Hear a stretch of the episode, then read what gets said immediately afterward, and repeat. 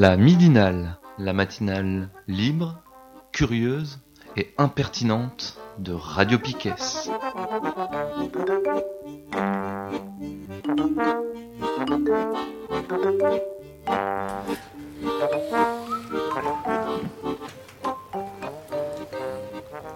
Bonjour, bonjour, c'est la midinale du 11 février. Je suis en compagnie de Tom, Steph, Nico, Mathéo et Fanche.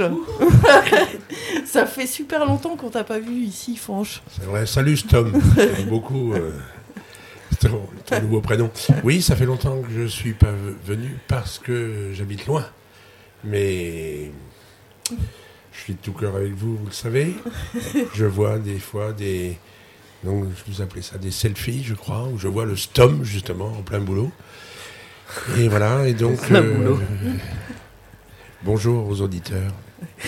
Donc euh, pour cette midinale, euh, on va commencer par euh, notre revue de presse. En deuxième partie, on va faire une partie s'informer autrement sur le Rwanda. C'est la quatrième partie sur le Rwanda. Et on finira par l'agenda. Et tout est pas rien. Alors pour commencer, tu voulais nous parler de radio, comme tu aimes faire. Pour Pour mon habitude. oui. Alors, je vais parler de deux choses. Euh, la première, Festival Longueur d'onde, qui a eu lieu, euh, qui a fini dimanche dernier. Pas, pas hier, mais il y a une semaine. Alors, il y a eu, comme d'habitude, plein de propositions, de plus en plus de, spectateurs. Et donc, ça, c'est encourageant. Ce qui est assez rigolo, vous avez participé vous- vous-même, vous allez pouvoir rebondir sur ce que je dis. Euh, ce qui est assez rigolo, c'est qu'en fait, euh, comme on pouvait s'y attendre un peu et depuis euh, des années, en fait, les gens qui se voient jamais à la maison de la radio, qui travaillent à la maison de la radio, qui se voient jamais à la maison de la radio, et puis les, maintenant les, les podcasteurs mondiaux se retrouvent à Brest. C'est comme une convention, c'est comme le Festival de Cannes, je dirais, et ça sans, sans mépris de ma part. Et c'était assez rigolo de voir euh, euh, voilà, des gens de Radio France que je connais et, qui n'ont jamais le temps toute l'année de se voir. D'abord parce qu'ils ne sont pas au même étage. Et même quand ils sont au même étage, ils arrivent à ne pas avoir le temps de se fréquenter. Donc c'est un bon moment de, on pourrait dire, de convention radio. Mais euh, il y a eu un incident le dimanche pendant la prestation de Raphaël Antoven. Des activistes fous sont venus, sont venus, euh, euh, je sais pas comment on dit, inonder la scène de, euh, de propos véhéments. Je ne peux pas en parler puisque moi-même j'étais en train de faire gousi-gouza au Vauban. Et donc il y a, voilà, il y y a du monde. Les gens sont très contents. Après, bien entendu, si on détaillait les, les avis de chacun, certains pourraient dire qu'il y a trop, peut-être, la représentation des radios officielles, pas assez les- la représentation des radios associatives, pas assez les, les radios, on va dire, euh, différentes, ce qui veut a priori rien dire, mais bon. Voilà. Alors, moi, dans, dans tout ce qu'il y a eu pendant les, cinq jours, je voulais revenir sur le, le, débat ou la rencontre qui s'appelait euh, L'avenir de la radio. L'avenir de la radio était animé par Jean Lebrun, qui est producteur à France Inter pour La Marche de l'Histoire, tous les jours à 13h30.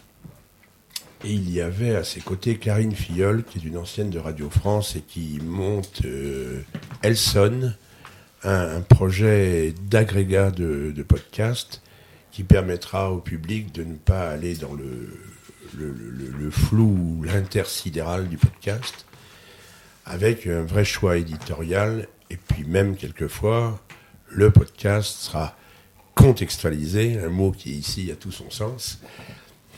C'est une prestation différente de celle de Mathieu Gallet, euh, ex-PDG de Radio France, qui a créé, euh, qui a, plutôt qui a levé des fonds pour un business qui va s'appeler Magellan, avec un J, et dont l'objectif est aussi de, de mettre sur une plateforme beaucoup de podcasts disponibles avec toute une partie gratuite et puis une partie payante où ils auront fait des choix de, mettre en avant tel ou tel. Je crois que c'est 4,99 par mois. J'en profite pour dire ma hargne mon courroux, comme disaient euh, des proches dans le tribunal des flagrants délires sur France Inter autrefois. euh, je vous parle d'un temps que les moins de 20 ans, gna gna gna. Euh, le, les, prestations multiples et variées de podcasts ont fait que Pascal Clark, ex Radio France, qui a créé Boxon, a annoncé début décembre qu'il fermait pour trois mois parce que 9 euros par mois, comme dit quelqu'un, c'est aussi cher que Netflix, mais on est loin, très très loin, de, recevoir autant de choses que peut bien sûr le proposer Netflix. Donc, euh, Catherine, Catherine, j'ai dit Catherine, c'est Karine, Karine Filleul. Laurent Frisch, directeur du numérique à Radio France. Alors comme ça, directeur du numérique, on pourrait croire juste qu'il s'occupe de faire en sorte que euh, les sites web et tout euh, fonctionnent. Mais en fait, il est force de proposition très importante à Radio France. Il y a contact avec l'ensemble des rédactions et des directions de programme. Et il aide à inventer de nouvelles choses. La nouvelle radio, alors j'aurais pas le temps d'en parler aujourd'hui sur l'impact du numérique sur la radio euh, demain, qui est déjà bien sûr de fait diffusée en numérique. Et pour moi, c'est le vrai patron de Radio France. C'est-à-dire que Sybille Veil, la PDG, qui a été nommée il y aura bientôt un an, euh, est là pour la représentation, pour euh, discuter avec les tutelles, Bercy et la culture, et discuter éventuellement sur la future loi audiovisuelle. Mais voilà, elle ne s'occupe pas de fait de programme. Donc Laurent Frisch, il y avait Xavier Delaporte, qui est chroniqueur dans l'émission de Sonia De Villers, L'Instant M tous les jours, mais c'est un vieux, long et à la fois jeune chroniqueur qui a été longtemps sur euh, France Culture et qui, dont l'objectif est de prendre du recul et d'analyser le phénomène Internet dans ses... Comment dire C'est pas bon d'ailleurs de dire le phénomène Internet, mais l'ensemble des choses qui tournent sur le web et qui ont de l'impact sur notre vie quotidienne. Ça c'est moi qui le dis, je le dis sans doute pas assez bien. Et puis il y avait euh, le directeur des antennes de Europe 1, euh, Virgin et RFM, je crois. Ça, c'est la, botte de, Lagardère en, en radio. Et c'était normalement le vice-PDG Laurent Guimier qui devait être présent. Mais il a sans doute euh, pensé que Brest n'était pas à la hauteur de ses espérances. Et donc il a envoyé, euh, ça serait indélicat de dire un sous-fifre, mais euh, pour autant, le directeur des antennes, c'est pas tout à fait comme le vice-PDG. Alors, ce qui est formidable dans, dans, dans, dans, ce débat qu'animait Lebrun, et euh, Lebrun, on va dire, euh, sans le vexer, euh, euh, pour la radio qu'il est d'une vieille génération, ou de la génération qui faisait de la radio à la papa, ou, à oncle Paul, pour faire plaisir à, Madeleine. Et, donc, il a été assez saignant et virulent contre les gens autour de la table en faisant remarquer le, la déshumanisation, enfin je le traduis comme ça, la déshumanisation petit à petit de, euh, de la radio, de la façon de, de- gérer les producteurs, etc. etc. Donc c'était un peu chaud et tendu. Je suis intervenu juste à la fin pour poser des questions, parce que c'est le jeu de ce type de, de rencontre. Et, je, leur ai dit que ce qui était extraordinaire, c'est qu'il faut un festival comme Longue- Longueur d'onde pour que l'ensemble des insertions, des assertions qu'ils font toute l'année, à savoir, il n'y a plus qu'un truc en vue et valable, c'est le média global. Et là, ils disent oui, mais non, en fait, euh, non. On va rester radio, mais alors on va faire ceci, cela, voilà. Donc on pondère. Après, l'autre idée, c'est la radio filmée. Et là, le représentant d'Europe 1 nous dit, ben, on se demande même si on va continuer à, filmer la matinale d'Europe 1. C'est sûr qu'avec Nico Saliagas, ça vaut vraiment le coup de l'avoir filmé. Euh, je ferai peut-être une petite digression si vous m'y faites penser tout à l'heure, parce que le fait de le dire, c'est bien, mais le, dire, c'est bien, mais le faire, c'est mieux, voilà. euh, sur la 150e de la matinale de, Nikos. Si, vous voulez, j'en parlais tout à l'heure. Et donc je leur ai dit voilà, euh, donc vous chamboulez tout, c'est merveilleux, vous êtes en train de nous dire que non, non, non, non, on vous a dit ça tout le temps et tout. Donc une fois de plus, on voit la, part énorme de la communication. Bien entendu, autrefois Mathieu Gallet, PDG, mais Laurent Guimier, avant qu'il soit vice-PDG d'Europe 1, euh, il était euh, en charge euh, des antennes de Radio France quand Gallet avait été viré. Et donc, Sybille Veil, Mathieu Gallet, Laurent Guimier, tous ces gens-là passent leur temps à affirmer des choses qui vont dans le sens exclusif de la communication. Sont tous des gens qui sont formés au management et au marketing. Il n'y a que ça qui les intéresse. Donc il faut que le message passe. Et pour, l'anecdote, euh, Mathieu Gallet n'avait pas inventé le concept d'agilité, mais il le plaçait toutes les trois phrases. C'est-à-dire que là où on voit que la société, c'est là l'art de la communication. C'est-à-dire que pendant longtemps, c'était le petit cercle des, des amis de Mathieu Gallet et de ses sphères euh, marketeuses qui disaient agilité. Puis ça y est, c'est rentré dans la pub. Euh, il m'arrive d'écouter des radios privées, euh, donc de fait à la radio, et j'entends une publicité euh, soyez agile, etc. Donc c'est extraordinaire. Donc euh, euh, ce concept d'agilité, d'ailleurs, qui s'est pas appliqué à lui-même. hein. Quand on lui a largement dit, vous savez, il serait peut-être temps de démissionner, il a dit non, non, je démissionnerai pas. Donc il est agile que quand ça l'intéresse, bien évidemment. Donc euh, tous ces braves gens-là m'ont pas répondu puisque c'était la fin euh, de la causerie. Euh, mais c'est quand même pour, moi c'est vraiment intéressant sur ça de fait un peu à voir avec l'agilité, c'est-à-dire qu'ils sont les dirigeants en permanence adaptables en fonction, je dirais, de leur public. Si Laurent Frige, directeur du numérique, parle devant euh, Xavier, Xavier Niel, euh, PDG de Free, euh, il va en rajouter des caisses et des caisses et des caisses sur le numérique, sur on parle plus de médias radio, on parlera de médias global, etc., etc. Par contre, quand il est dans un festival de radio où c'est que les gens sont passionnés, alors il peut exhiber un t-shirt euh, I love radio.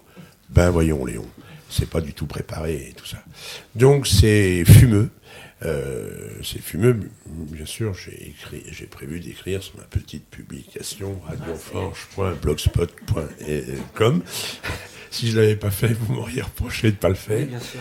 Euh, un billet, mais pas tout de suite, parce qu'il faut quand même que je me que je me décante tout ça. Mais pour moi, c'est un peu euh, voilà, c'est affligeant. C'était très intéressant d'avoir le débat et surtout très intéressant de voir que Jean Lebrun s'impliquait vraiment, parce que en général, en tant que que débatteur et et vieux briscard de la radio depuis le début des années 80, euh, Lebrun, il est toujours euh, à, à sa place. Il doit être, mais, bah, pour moi, médiateur, mais.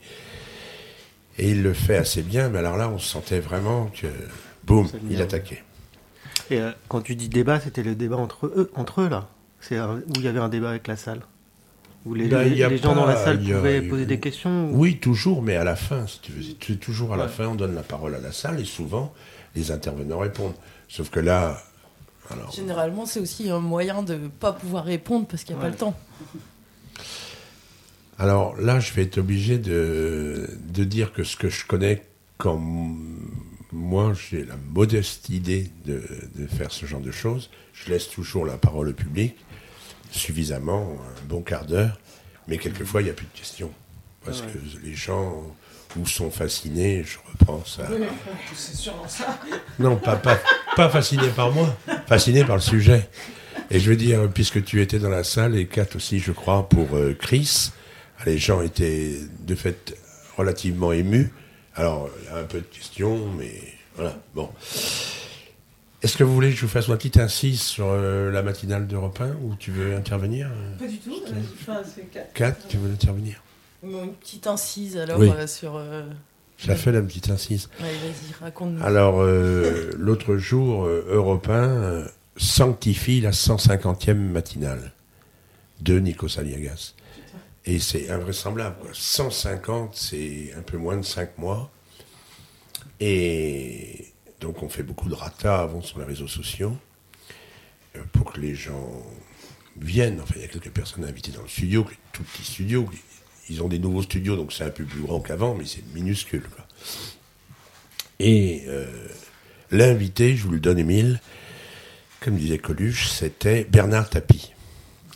Et alors, euh, Laurent Guimier, le vice-PDG d'Europe 1, a, a, inventé une nouvelle formule. C'est-à-dire que maintenant, quand l'invité d'une session matinale d'info parle, il a fini sa phrase, on l'applaudit. Alors, c'est, c'est, rien de dire du, show autrefois. On, Europe 1 a, passé des années à faire des shows avec du public et avec des chauffeurs de salle et tout ça. On avait l'habitude, on applaudit. Mais à applaudir Bernard Tapie, quoi qu'il ait pu dire d'ailleurs, je sais pas s'il y avait un chauffeur de salle, donc les gens applaudissent. Donc je trouve ça tragique. Là, par contre, très prochainement, je vais écrire un, un article dont je vous le donne le titre s'il ne change pas. Europe 1, c'est de la pipe. Merci euh, Emmanuel Macron. Euh, voilà. Donc... Ou... Non, non, non, non, non, non, non, quand ça sera paru, euh, lisez-moi, euh, parlez-en. Enfin, non, ça ne vaudra pas beaucoup la peine d'en parler, mais. Sur le blog Radio Franche. Oui, entre autres, oui, c'est ça. Euh, et je, donc c'était quoi le troisième, enfin le deuxième sujet dont je voulais parler? C'était donc ah oui, la, la, le rendu de la consultation sur ah, ma oui. télé demain, ma radio demain. Donc au mois d'octobre, les deux structures audiovisuelles publiques, une dirigée par Madame Ernotte Kunchi, PDG de France Télévisions, et l'autre par Sybille Veil, présidente de Radio France, ont demandé aux Français de répondre à un large questionnaire et de même mettre des idées hors questionnaire. C'était au mois d'octobre, 127 000 personnes ont répondu. C'est Ipsos qui a été chargé de dépouiller la chose.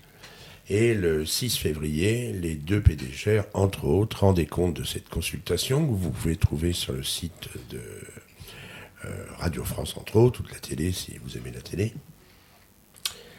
C'est à presque deux heures de, de compte rendu. J'ai pas encore écouté et, regardé puisque c'est filmé.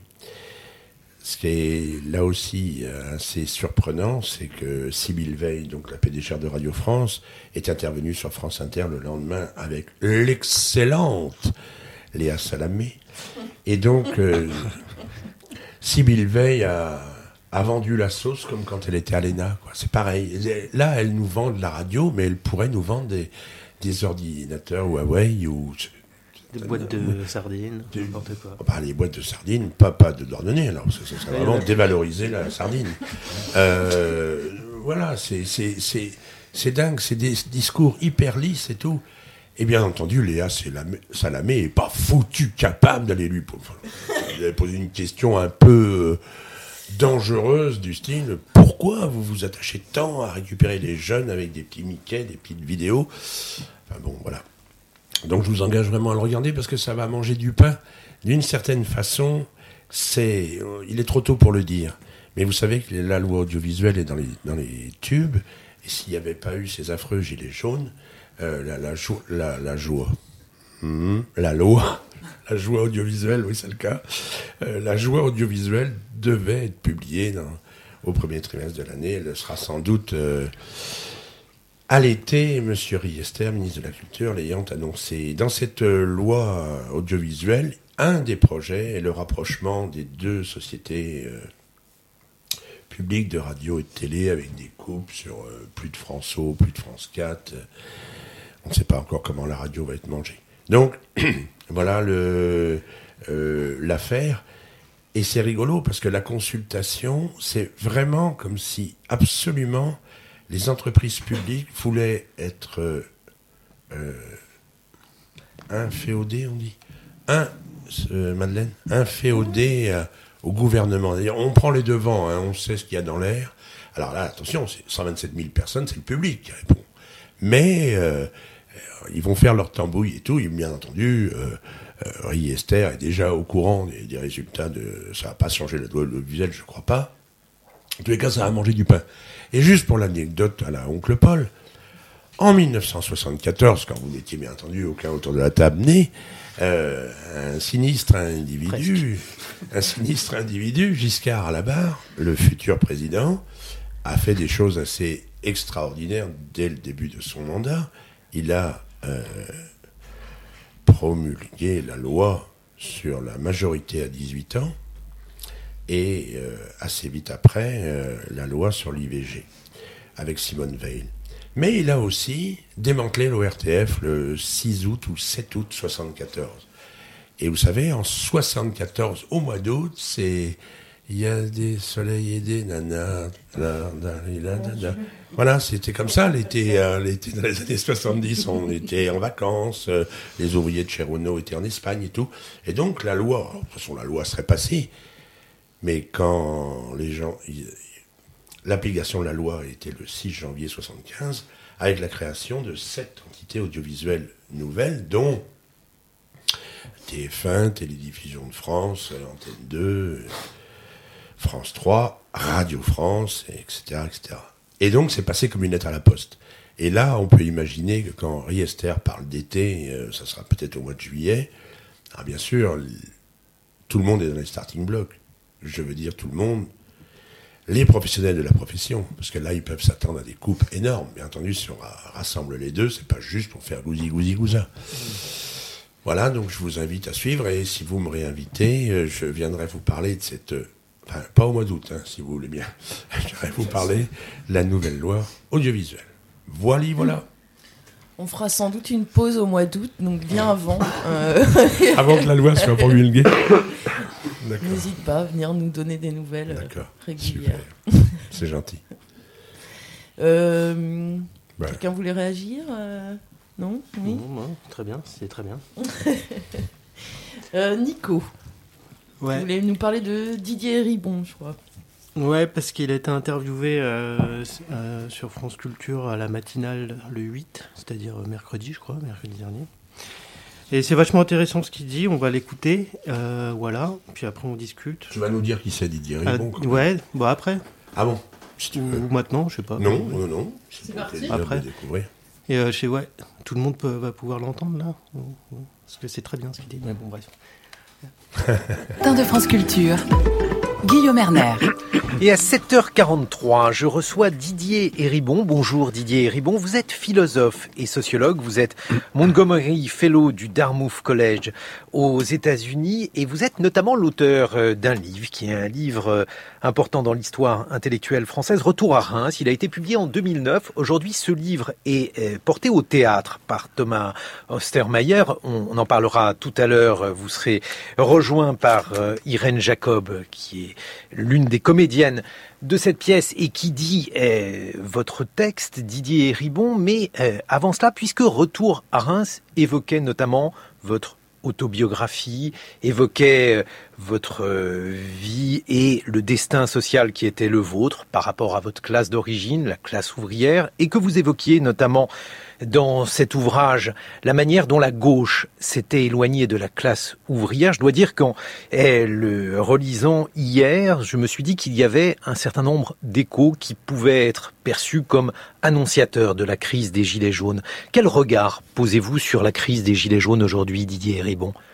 Oh, c'est un mouvement qui évidemment m'a euh, beaucoup intéressé et, et euh, je dans, dans ce livre Tour à Reims, je, qui est un livre sur le euh, mon histoire personnelle, mais aussi l'histoire de une sorte de d'histoire de ma famille, de une sorte de d'essayer de, reconstituer une histoire des 50 dernières années en termes de classe sociale et d'analyse des classes sociales et notamment de la disparition des classes sociales du discours de la gauche. On a évacué cette notion de classe euh, pour euh, euh, passer à l'idée de responsabilité individuelle. Il n'y a que des que des responsabilités individuelles et pas, et, plus des groupes sociaux, des classes sociales.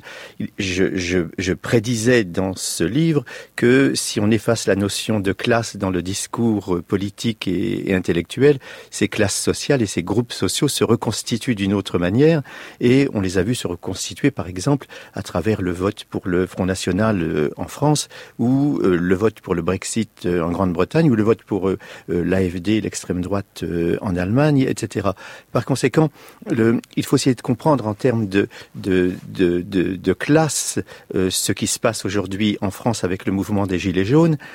quels sont les, sont les, les, les, les, les fractions, les, les secteurs des classes populaires qui se révoltent contre des politiques contre, enfin, qui, par lesquelles ces, ces, euh, classes populaires mhm. se sentent euh, matraquées, malmenées. Enfin, il y a, euh, il y a un moment où une, révolte émerge et ce qui me frappe dans cette révolte des Gilets jaunes, c'est qu'elle dure. Elle dure depuis plus de deux mois maintenant, mais ça veut dire qu'une révolte aussi durable, ça veut dire qu'elle a une, une, une, histoire ancienne, une origine qui n'est pas conjoncturelle, c'est pas l'augmentation de, de, de, de quelques pourcents d'une, d'une, d'une taxe euh, euh, sur l'essence qui euh, provoque un mouvement aussi profond et aussi durable.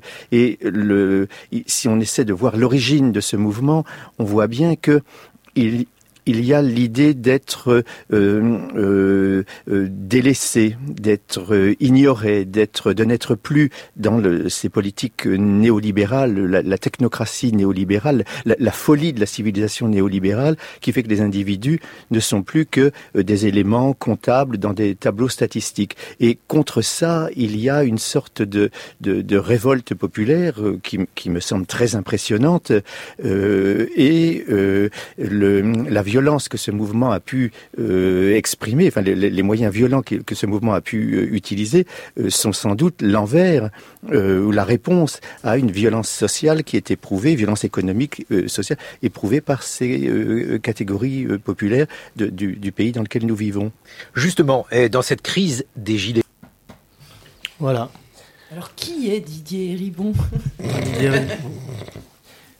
C'est un philosophe sociologue qui a écrit beaucoup sur euh, sur euh, la comment dire sur cette espèce de, de mythe qu'on a de la démocratie qui euh, du de la comment on appelle ça?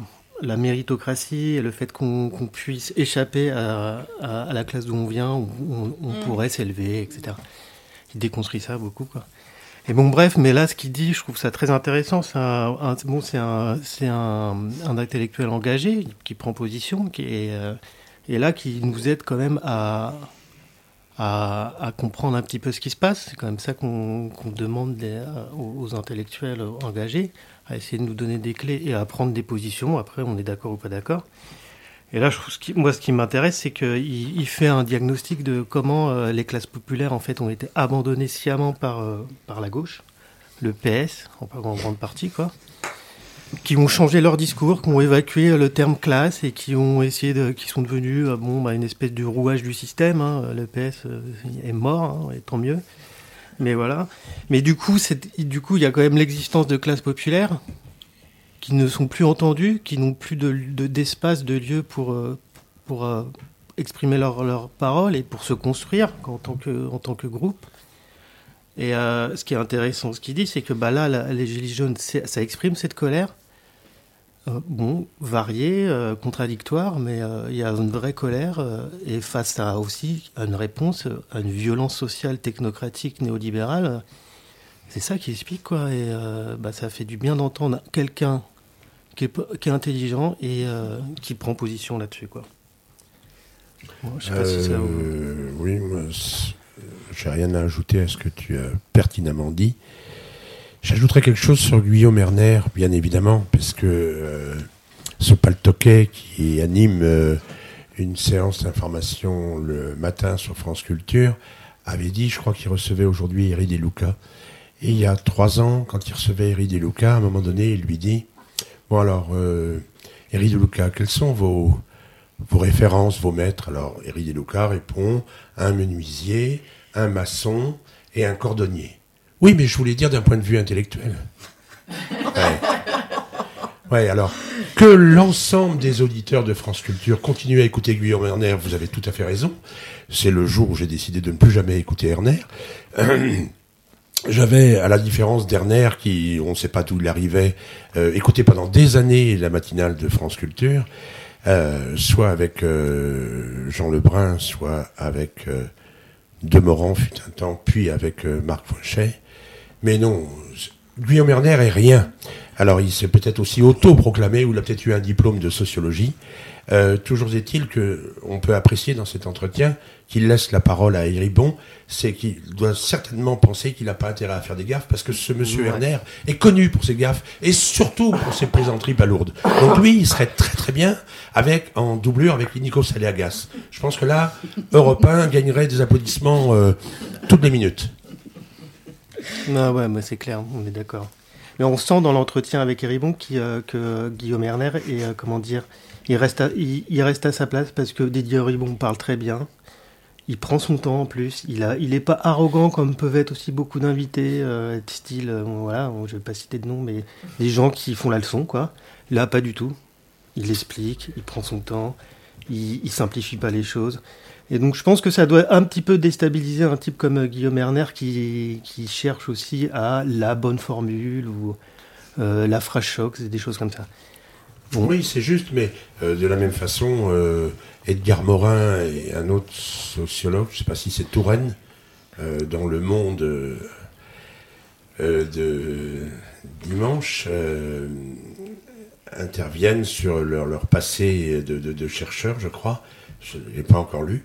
Euh, et là, on peut imaginer aussi que Werner fermerait son clapet, mais autrement de recevoir euh, n'importe quel auteur et tout. Il vient d'une émission euh, sur France Inter qui s'appelait Service public, où le lundi il nous disait que l'orangina avait de l'aspartame dedans, le mardi que les feutres c'était cacaboudin, etc., etc. Et il est passé sans haine, sans haine et sans crainte à un niveau euh, d'intervention. C'est vrai qu'il choisit les gens qu'il va recevoir, avec l'aide bien appuyée de Sandrine Trainer, la directrice, bien évidemment, qui ne reste pas étrangère à la proposition éditoriale des matinales. Donc, euh, euh, c'est un paltoquet, je le répète, et je, même pour Didier Héribon, ou alors je ferai comme avec Chancel, je n'écouterai que les réponses, parce que les questions sont insupportables, même si elles sont assez, euh, pas dire intelligentes pour Herner, c'est pas possible, mais elles sont assez euh, pertinentes, on va dire. D'accord, je suis d'accord. On va juste écouter un petit truc, un dernier, une dernière question, bon, parce que ça lance la, bonne réponse de Didier Ribon. Et c'est sur un, un sujet qui est vachement important, je pense qu'il faudrait qu'on réfléchisse là-dessus, c'est pourquoi, euh, bah, face à cette violence néolibérale, là, depuis des années, pourquoi, du coup, les classes populaires euh, bah, se, se réfugient plutôt dans un vote à droite, voire d'extrême droite Qu'est-ce qui se passe? Révolte. Mais alors, lorsque vous évoquez justement le- Brexit, euh, Didier Ribon, ou plus généralement d'ailleurs euh, la colère euh, ouvrière, euh, on sait, ça a été commenté aux États-Unis qu'il y a une partie non négligeable de la classe ouvrière qui vote euh, à droite et même à l'extrême droite. C'est ce que vous évoquiez à retour à Reims. Comment cela se fait-il? Comment l'expliquez-vous que cette classe ouvrière, pour une bonne partie, elle ait choisi le Rassemblement national aujourd'hui.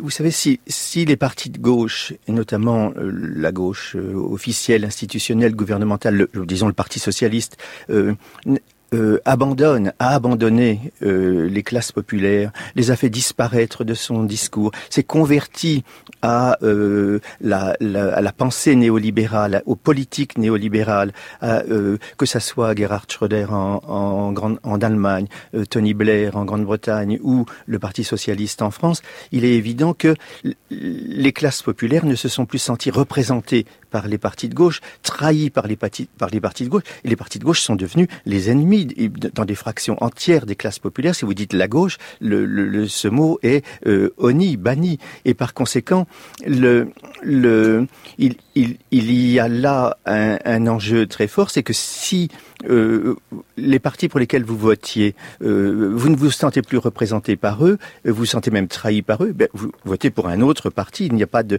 il n'y a pas de lien naturel entre la, la- les classes populaires et la gauche. Euh, si la gauche ne représente plus les classes populaires, les classes populaires votent pour un autre parti. Malheureusement, l'autre parti, euh, c'est euh, le Front National, le Rassemblement National ou le ou l'AFD en Allemagne. Didier et Ribon Voilà. Bon, je sais pas si quelqu'un veut réagir, c'est assez intéressant quoi. Je sais pas, il dit en gros, euh, vu que le- les- la gauche ne s'intéresse plus aux prolos, les prolos votent à droite, quoi. Ouais. Ouais. Je sais pas. Je. Bah attends, la gauche c'est le Parti socialiste qui a trahi, euh, qui était peut-être déjà à la base pas de gauche, mais bon bref.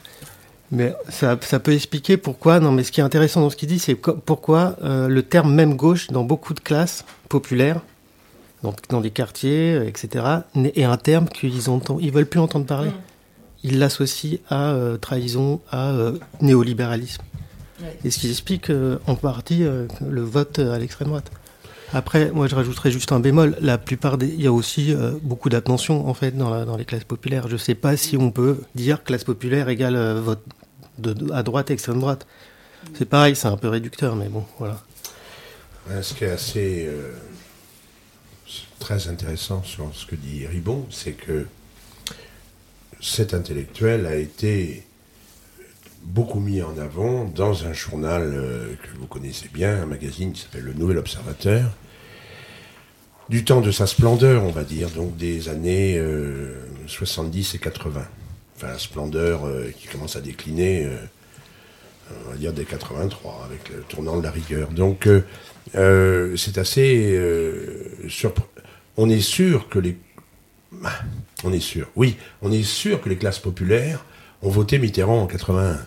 Mitterrand, euh, 10 ans de labourage de la, de la France, 1971, création du Parti Socialiste au, co- au colloque d'Épinay, et euh, 81, avènement de Sa Majesté euh, aux élections euh, présidentielles.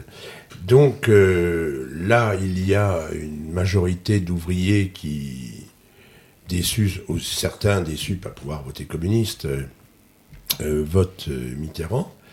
Et après, doucement, euh, notamment euh, la, la sidérurgie lorraine, entre autres, un des premiers exemples du, clash avec le milieu populaire, mais surtout le milieu ouvrier, petit à petit, il va y avoir un délitement euh, pour avoir beaucoup d'amis à la fois lorrains et, ouvriers, dans leurs paroles simples, il, s'agit pour eux d'être euh, cohérents. Si Mitterrand dit avant d'être élu, euh, euh, on va te maintenir à flot la sidérurgie, et que dans, dans ses actes, après 83, il fait en sorte que ça explose, ben, les, les gens simples s'en tiennent à ça. Il nous a trahis, bim bam boum, et on revient pas dessus. On n'a pas. euh, Ils ont pas tort. les- hein Et ils ont raison. et ils ont raison. Les- dans les classes populaires, ils sont d'accord de discuter, comme ils le font aujourd'hui sur les ronds-points. Mais pour autant, euh, vont- on va pas leur faire avaler des couleuvres. Or, ben, couleuvre plus couleuvre plus couleuvre, ben, forcément, certains partis essayent de tirer leur épingle, leur épingle du jeu. On verra ce que ça donne aux européennes, mais c'est chaud en Europe avec les partis de droite, donc euh, et au Brésil, donc. euh, au secours, euh, fuyons presque. J'ai fini, euh, Madeleine. Non, c'était juste pour dire que il y, a, un livre qui a été écrit en 2008 sur, sur cette question-là, mais aux États-Unis. Et c'est un livre qui s'appelle Pourquoi les pauvres votent à droite. Ça a été publié chez Agone et c'est de un auteur qui s'appelle Thomas Frank.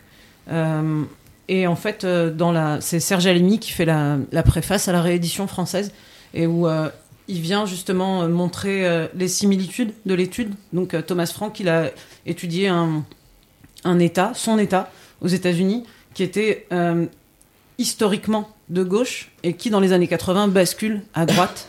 Et il parle de c'est ces questions-là qui sont abordées sur la gauche et l'ultralibéralisme défendu aux États-Unis et, euh, et comment toute la comment la classe ouvrière d'un seul coup euh, économiquement se sentait euh, en danger à cause de l'ultralibéralisme et que du coup il y a puisque l'économie et puisque la gauche ne les protège plus, entre guillemets, alors on va se réfugier dans des valeurs morales aux États-Unis et ces valeurs morales qui sont défendues plutôt par les républicains. Enfin, tout ça c'est avec plein de guillemets, puisque ça n'est jamais que des projections. Sait bien que la droite américaine enfin, défend aucune valeur morale. Voilà, et, euh, en gros, c'est, euh, c'est toute cette étude de pourquoi les pauvres, pourquoi le, vote euh, traditionnellement de gauche, enfin traditionnellement démocrate, a basculé dans les années 80 dans ces États-là à droite et sur une droite dure, quoi. Et, et les similitudes sont, sont flagrantes. Alimi, quand il fait son introduction, il parle d'une ville comme Le Havre, en France, ou comme Sète, qui sont, euh, qui sont des villes traditionnellement rouges, comme il dit, et qui ont basculé euh, qui sont des villes avec une vraie tradition populaire. Enfin, Le Havre, euh, c'est voilà quoi. Et, et qui, euh, on sait qui, euh, c'est qui le maire du Havre euh, déjà? C'était qui? Lex. L'ex-maire du Havre, c'est qui? Édouard. Leclerc, bien sûr. Le, quand tu dis euh, Serge Alimi, tu veux dire le directeur du monde diplomatique, c'est ça? Oui.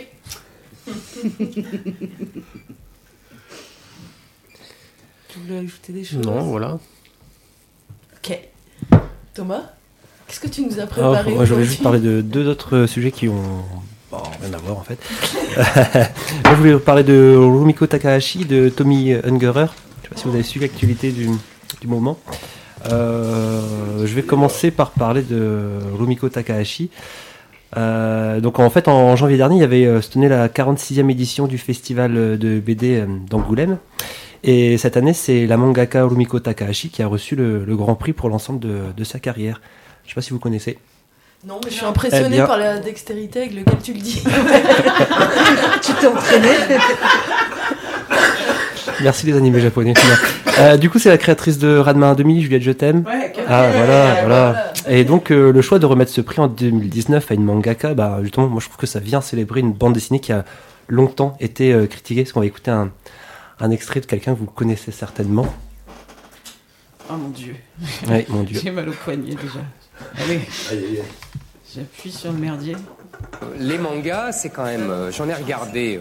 Vous êtes très coupable en fait, vous et vos producteurs, etc. C'est-à-dire que pour faire euh, beaucoup d'argent, vous avez acheté euh, du manga au kilomètre, euh, pas cher du tout, aux Japonais qui refourguaient ça euh, à bas prix, qui étaient des merdes infâmes, et euh, avec euh, trois mots de vocabulaire, parce que les mangas, c'est quand même ça. C'est un, une violence incroyable, et deux, trois mots de vocabulaire. C'est Ouais, comme toi, Zemmour. Voilà, c'était euh, c'était Eric Zemmour qui critiquait bien les, les mangas. Et euh, parce qu'en fait, euh, comment sont arrivés les mangas en France? Donc ça c'est comme passé dans les années 80, c'est le Club Dorothée qui a introduit les animés euh, japonais en France.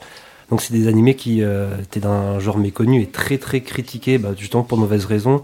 Euh, ça rend violent, il n'y a pas de scénario, c'est un gros lavage de cerveau pour les, pour les enfants, donc comme l'a dit Zemmour, mais après à côté de ça, on parlait pas du côté sexiste et de la mise en scène humiliante qu'il y avait dans, dans le Club Dorothée.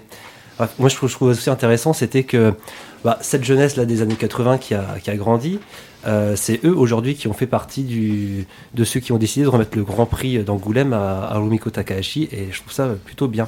Donc en fait, qu'est-ce qui c'est Rumiko Takahashi? Qu'est-ce qui caractérise en fait ces, mangas?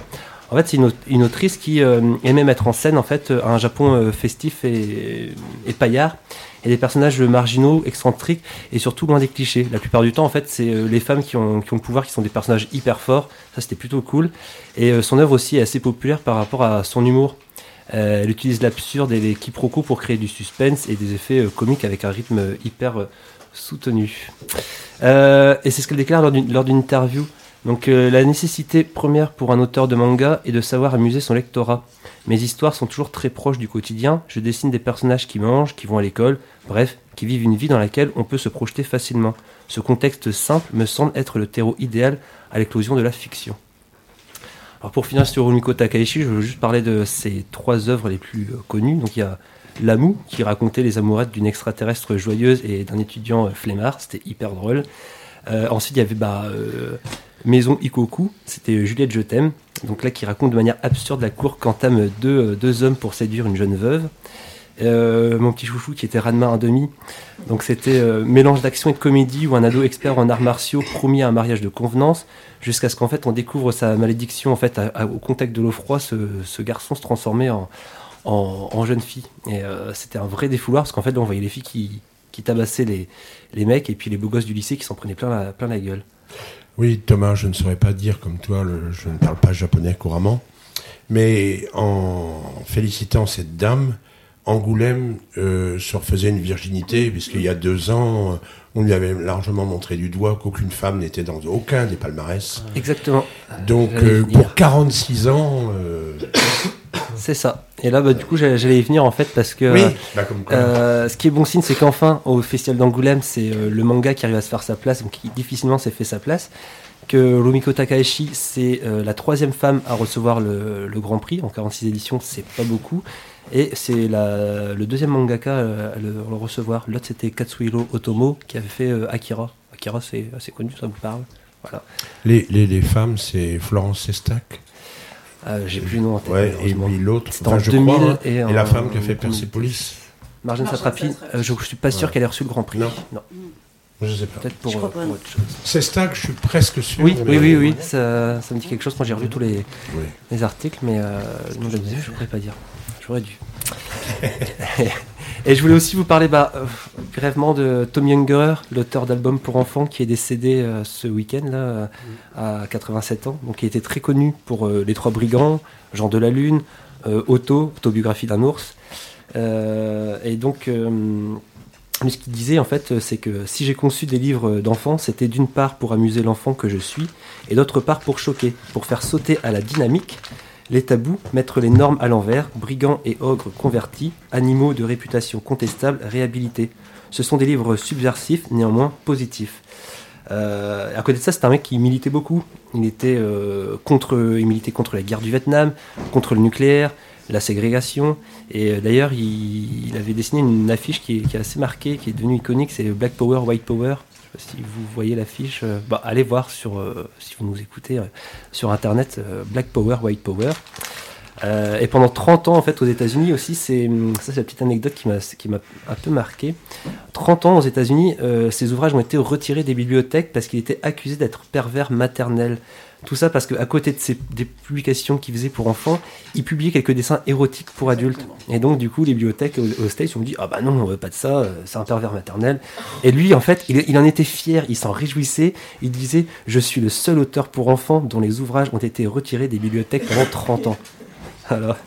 Euh, et juste pour dire, donc, du coup, son dernier ouvrage, euh, qui s'appelait Ni oui ni non, qui est un livre de euh, philosophie pour enfants, à la question qui lui était posée Est-ce que c'est intéressant de mourir d'un petit enfant de 4 ans? Il répondait Pour ma part, je trouve que le mystère est une forme de suspense titillant. Poussé par la curiosité, ne devrions-nous pas être impatients de mourir pour savoir enfin ce qui nous attend? Alors pour les bibliothèques américaines réactionnaires, c'est sûrement évident. Par contre, euh, Une guerre a été publiée par New York Times et d'autres euh, publications, prestigieuses. Je ne suis pas sûr sur le New Yorker, mais avec des couvertures exceptionnelles. Donc euh, voilà, il y a une certaine Amérique qui est puritaine, Oui. qui est voilà, l'envoyée au plot, et de l'autre côté, la reconnaissance de euh, son trait, son humour et la causticité ou ce que tu viens de décrire avec justesse. Eh bien, c'est tout pour euh, aujourd'hui. pour ma part. On termine cette première partie comme ça? On revient pour euh, s'informer autrement sur le Rwanda. Ouais. Et en attendant, on va écouter. On va écouter Nick Cave et PJ Harvey. Et après, PJ Harvey toute seule.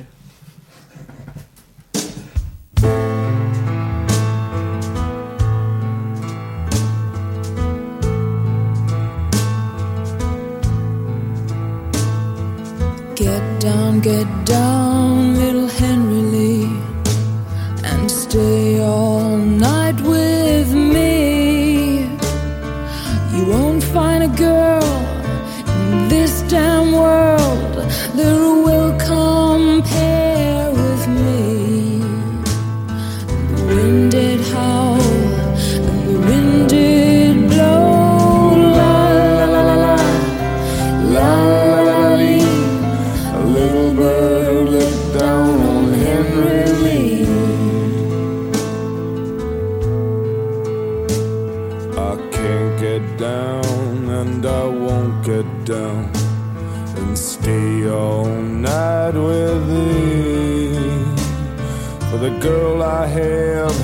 in that merry green land, I love fair better than thee.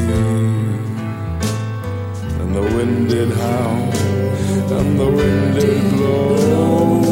La la la la la, la la la la. A little bird looked down on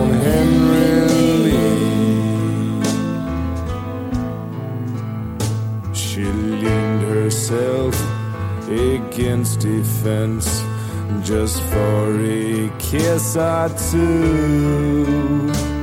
And with a little penknife held in her hand, well, she plugged him through and through. And the wind did roar, and the wind did moan. La la la, la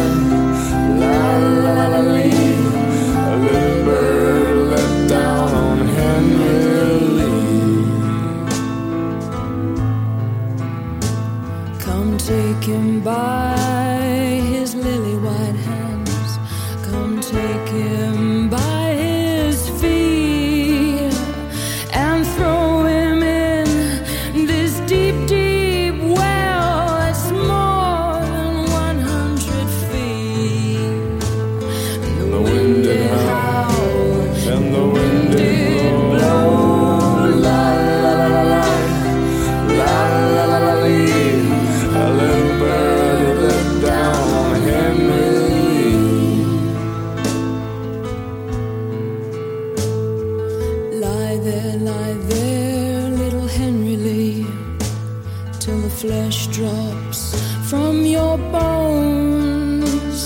the girl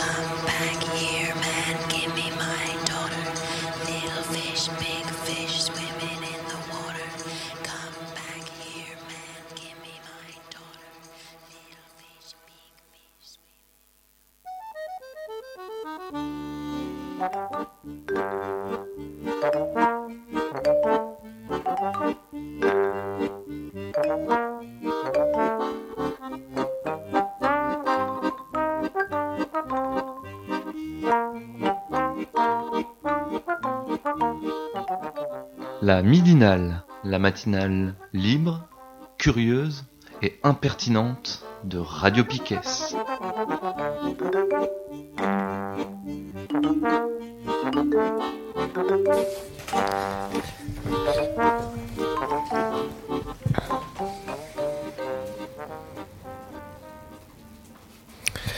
Et ben on continue euh, cette midinale avec la partie euh, sur le Rwanda, quatrième partie. Donc la dernière fois, on a commencé à aborder la question du génocide sous l'angle de la politique française. Énorme partie, euh, parce que euh, moi personnellement, là, plus je regarde des trucs, Ouais. plus je lis des choses de- sur euh, cette affaire, et ben plus j'hallucine. Pareil. Euh, voilà. Donc, euh, on va peut-être pas faire comme on avait prévu. On va Mm. peut-être euh, s'arrêter sur des choses euh, assez précises. Donc, euh, donc causer euh, de l'implication de la politique française, c'est se poser ces- des questions essentielles. Euh, changer de micro parce que. Ouais, on va changer de micro parce qu'il y a un avec le tien. Désolé. Attention. Voilà. On faire un changement de micro. Ça va Ah prendre deux petites secondes et on est de retour. C'est bon. tu Alors, peux- on, voilà. comment on, on reprend? Je m'entends pas du tout, c'est pas grave. Hop. Si, si, on t'entend, vas-y. Ouais, ouais. Euh, du coup, euh, euh, aborder euh, ce problème de l'implication de la, politique française, c'est-à-dire à son plus haut niveau euh, de l'État, c'est se poser des questions euh, essentielles qui sont celles-ci. Quelle fut l'attitude de notre soi-disant République? Quelles décisions ont été prises en son nom? Comment furent-elles prises Furent-elles prises? Par qui? Pourquoi? La dernière fois, Steph a parlé, euh, est revenu sur, euh, sur un petit peu euh, l'histoire euh, de la politique africaine française. L'histoire de la, c'est-à-dire de la politique coloniale. On a vu que depuis le début de la Ve République, mais ça remonte avant, mais depuis, on va dire, pour simplifier, on va partir de la Ve République, qui est toujours notre Ouais, c'est toujours le hein. régime dans lequel on vit, dans lequel on est, ouais. Eh ben, euh, la politique africaine française, c'est affaire de secret d'État, c'est affaire de colonialisme, d'un esprit xénophobe, prédateur. Voilà, c'est ça qui guide euh, les attitudes et les politiciens. C'est comme ça, c'est clair. Pour en être clair, vous allez voir en fait, on va là, on va citer des choses, euh, des sources, des sources qui viennent d'où en fait? C'est des sources qui viennent des propres services secrets de la diplomatie française, de l'armée française. C'est les propos euh, des, des plus hauts responsables lors de la commission euh, parlementaire en 98. Et c'est ceux qui sont euh, sans doute le plus acceptables, puisque c'est ceux qui ont été déclassifiés. Ça veut dire qu'il reste encore des notes qui sont moins acceptables que celles qui sont déjà abjectes, qui sont encore euh, dans les archives, les archives n'étant pas encore ouvertes. Ouais. Ce qui veut dire que là, on est juste sur le, le sommet de la dégueulasserie. Quoi. Il, il en reste euh, sans doute pas mal à découvrir. Il y en a qui, qui ont, il y en a qui ont été sûrement euh, sciemment euh, détruites. Ouais. Euh, Patrick de Saint-Exupéry le dit dans son livre L'Inavouable. Ah, il il s'entretient avec un officier. Et l'officier lui dit Vous ne trouverez rien. Et- Parce que derrière, parce qu'on a détruit les preuves. Et il y a d'autres témoignages de pareil, hein, plutôt en off euh, à des journalistes, disant euh, cherchez plutôt par là. Et puis quand on cherche par là, en fait, on trouve rien, alors que ces documents avaient existé. Donc euh, donc là, c'est déjà dégueu ce Ouais. qui va sortir. Enfin, ce qui, ce qui est déjà sorti, c'est déjà dégueu. Donc on imagine euh, ou Ouais. pas hein, d'ailleurs. On n'imagine même pas, je pense. Non, c'est inimaginable. Mais ce qu'on a abordé la semaine dernière, on a, on a, on a commencé à voir ces années, euh, à partir des années 90, 91, 92, quelle fut l'attitude de l'État français, quelle, quelle fut l'attitude de l'armée française euh, comment elle a aidé en fait le régime euh, génocidaire en, le sachant qu'il menait une politique génocidaire. Là, on va s'arrêter à des détails points précis. Mais il y a un truc que je répète, qu'on a entendu l'année dernière, Patrick de Saint-Exupéry, dans une interview à Mediapart, dit en fait, tout est sur la table. Tout est sur la table. Toutes les preuves sont là. Toutes les preuves pour, la, pour prouver que euh, François Mitterrand, la cellule secrète autour de François Mitterrand, c'est-à-dire Jean-Christophe Mitterrand, son fils, qui s'occupait des, des questions africaines, Hubert Védrine. Hubert Védrine, secrétaire particulier de- du président. Euh, les grands chefs d'état-major, euh, Queneau, qui était le chef d'état-major particulier de, Mm. de- de Mitterrand, et d'autres, d'autres, des diplomates, etc., connaissent tout, ils savent ce qui se passe, et en fait le soutiennent et sont d'accord avec cette politique génocidaire. Donc ça veut dire que ces gens-là, en fait, sont complices de crimes de, de génocide. Je vais répéter ce que c'est le génocide d'une autre manière, pour comprendre, qu'on comprenne de, quoi on parle. Et là, je vais citer euh, Patrick de Saint-Exupéry au début de son livre, L'inavouable. Voilà de quoi il s'agit. Donc c'est lui qui, qui parle. Je fus un témoin et vis ce que nul ne souhaite voir. Cela s'est passé en 1994 dans un pays qui s'appelle le Rwanda et fut le théâtre d'un génocide. Ce mot ne vous parle peut-être pas. Sachez qu'il désigne l'abjection, la totale négation de notre condition d'homme. Imaginez-vous privé de toute humanité. Représentez-vous en train de tuer vos propres enfants au nom d'une idée. Voilà ce qu'est un crime de génocide. En 1994, ce crime se produisit au Rwanda avec l'assentiment des plus hautes autorités françaises. Hein, on parle de ça, hein, voilà. C'est plus qu'avec l'assentiment, on va voir. hein. Ouais. C'est plus qu'un assentiment. C'est une complicité, c'est un soutien, c'est un accord avec ce qui se passe. Euh, l'assenti- Assentiment, oui, c'est juste, hein, mais euh, pour moi, ça me paraît un peu faible par rapport à, à la réalité. Donc, je finis mon introduction et on va rentrer dans le vif du sujet.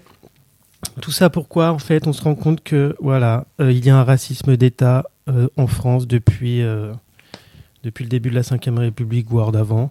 Mais là, l'affaire du Rwanda, le, le- le génocide au Rwanda, en fait, c'est la manifestation la plus éclatante, je pense, de ça. Alors, on va repartir du coup dans les années euh, 90, 91, 92, 93, jusqu'à le déclenchement du génocide le 6 avril, 7, 6, 7 avril 94.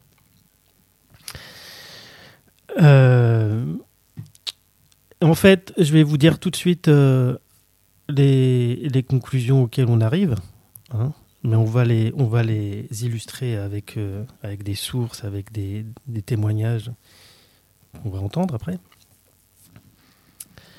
Donc la première conclusion, c'est qu'il y a eu un génocide au Rwanda. Et c'est important de dire un génocide.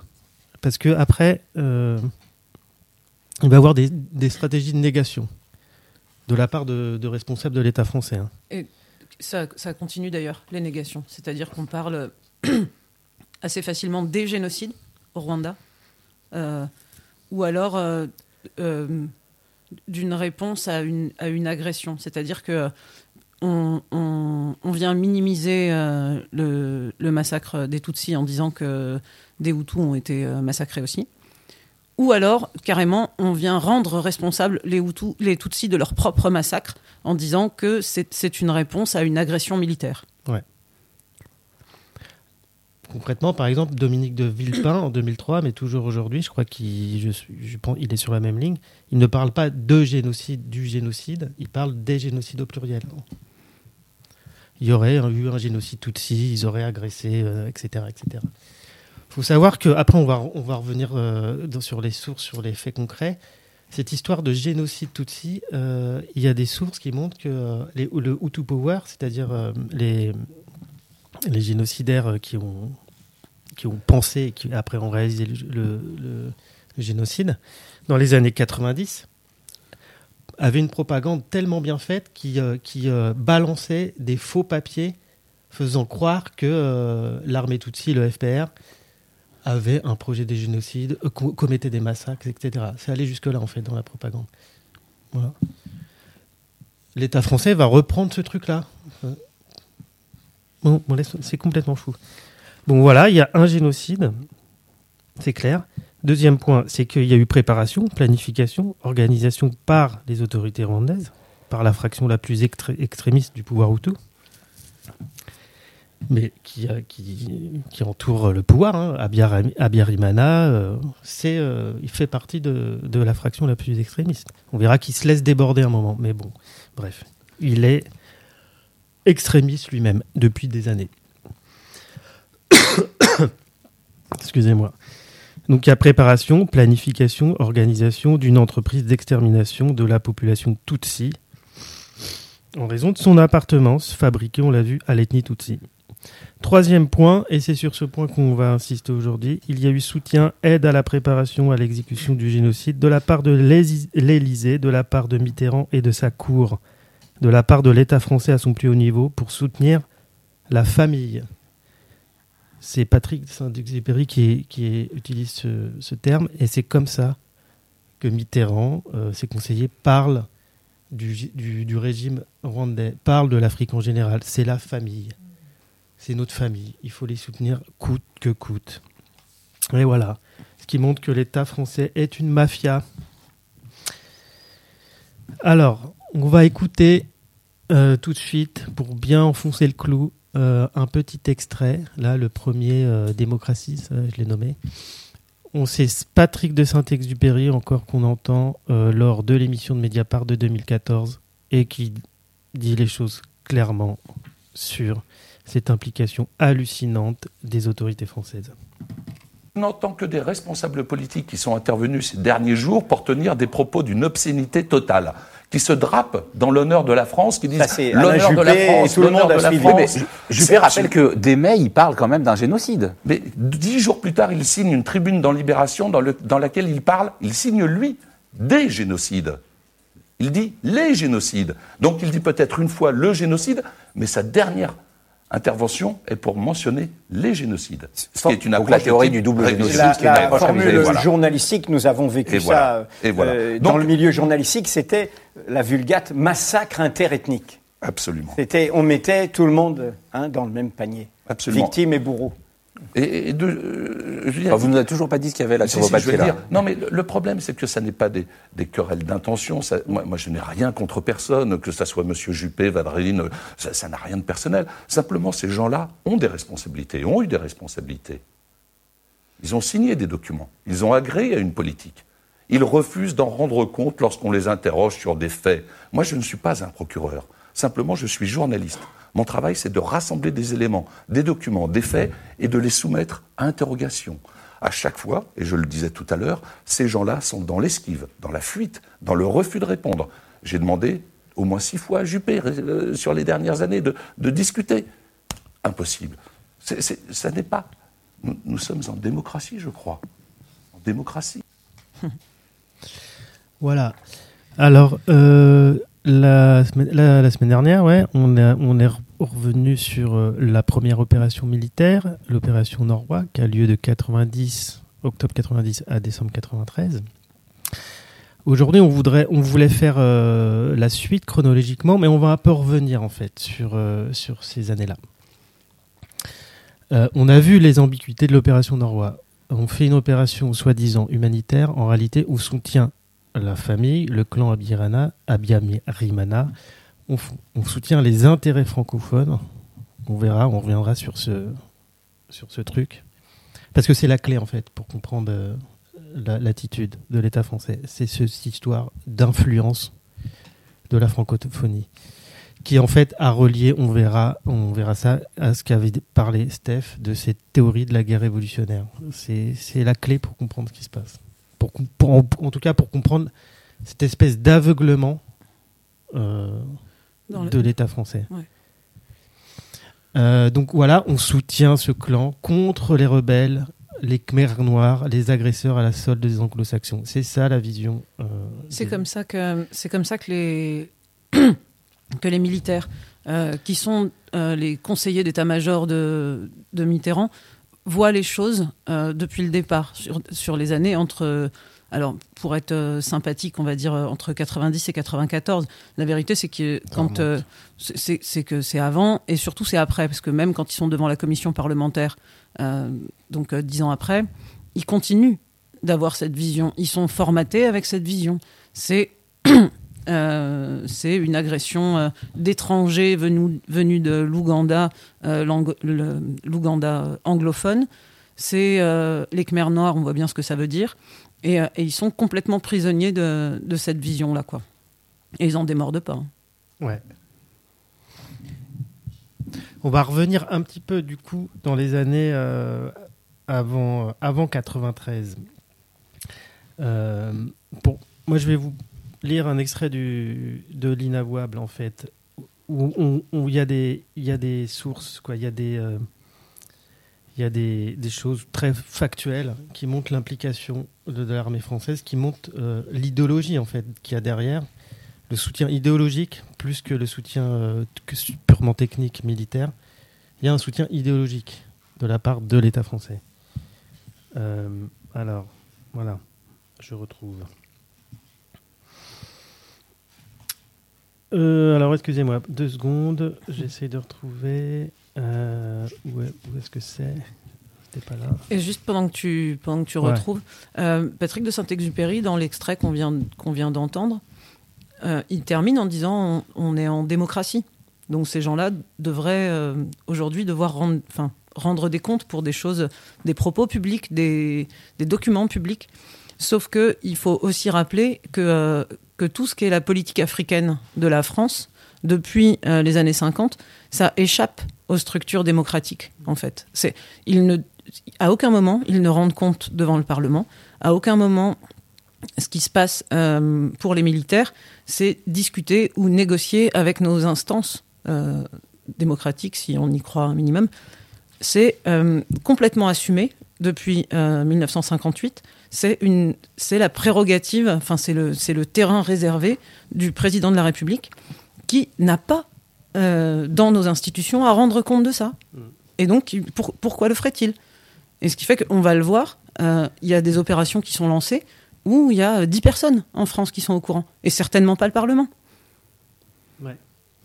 Ça, ça me paraît important d'insister là-dessus, quoi, avec des, avec des, des faits, euh, des, des sources, euh, vous allez voir. Donc, dans le livre de, de Lina, de Lina Webb de Patrick Saint-Exupéry, il, il refait le déroulé depuis euh, automne 90. Automne 90, il y a un coup de fil de Abiyarimana, le président rwandais, à Mitterrand.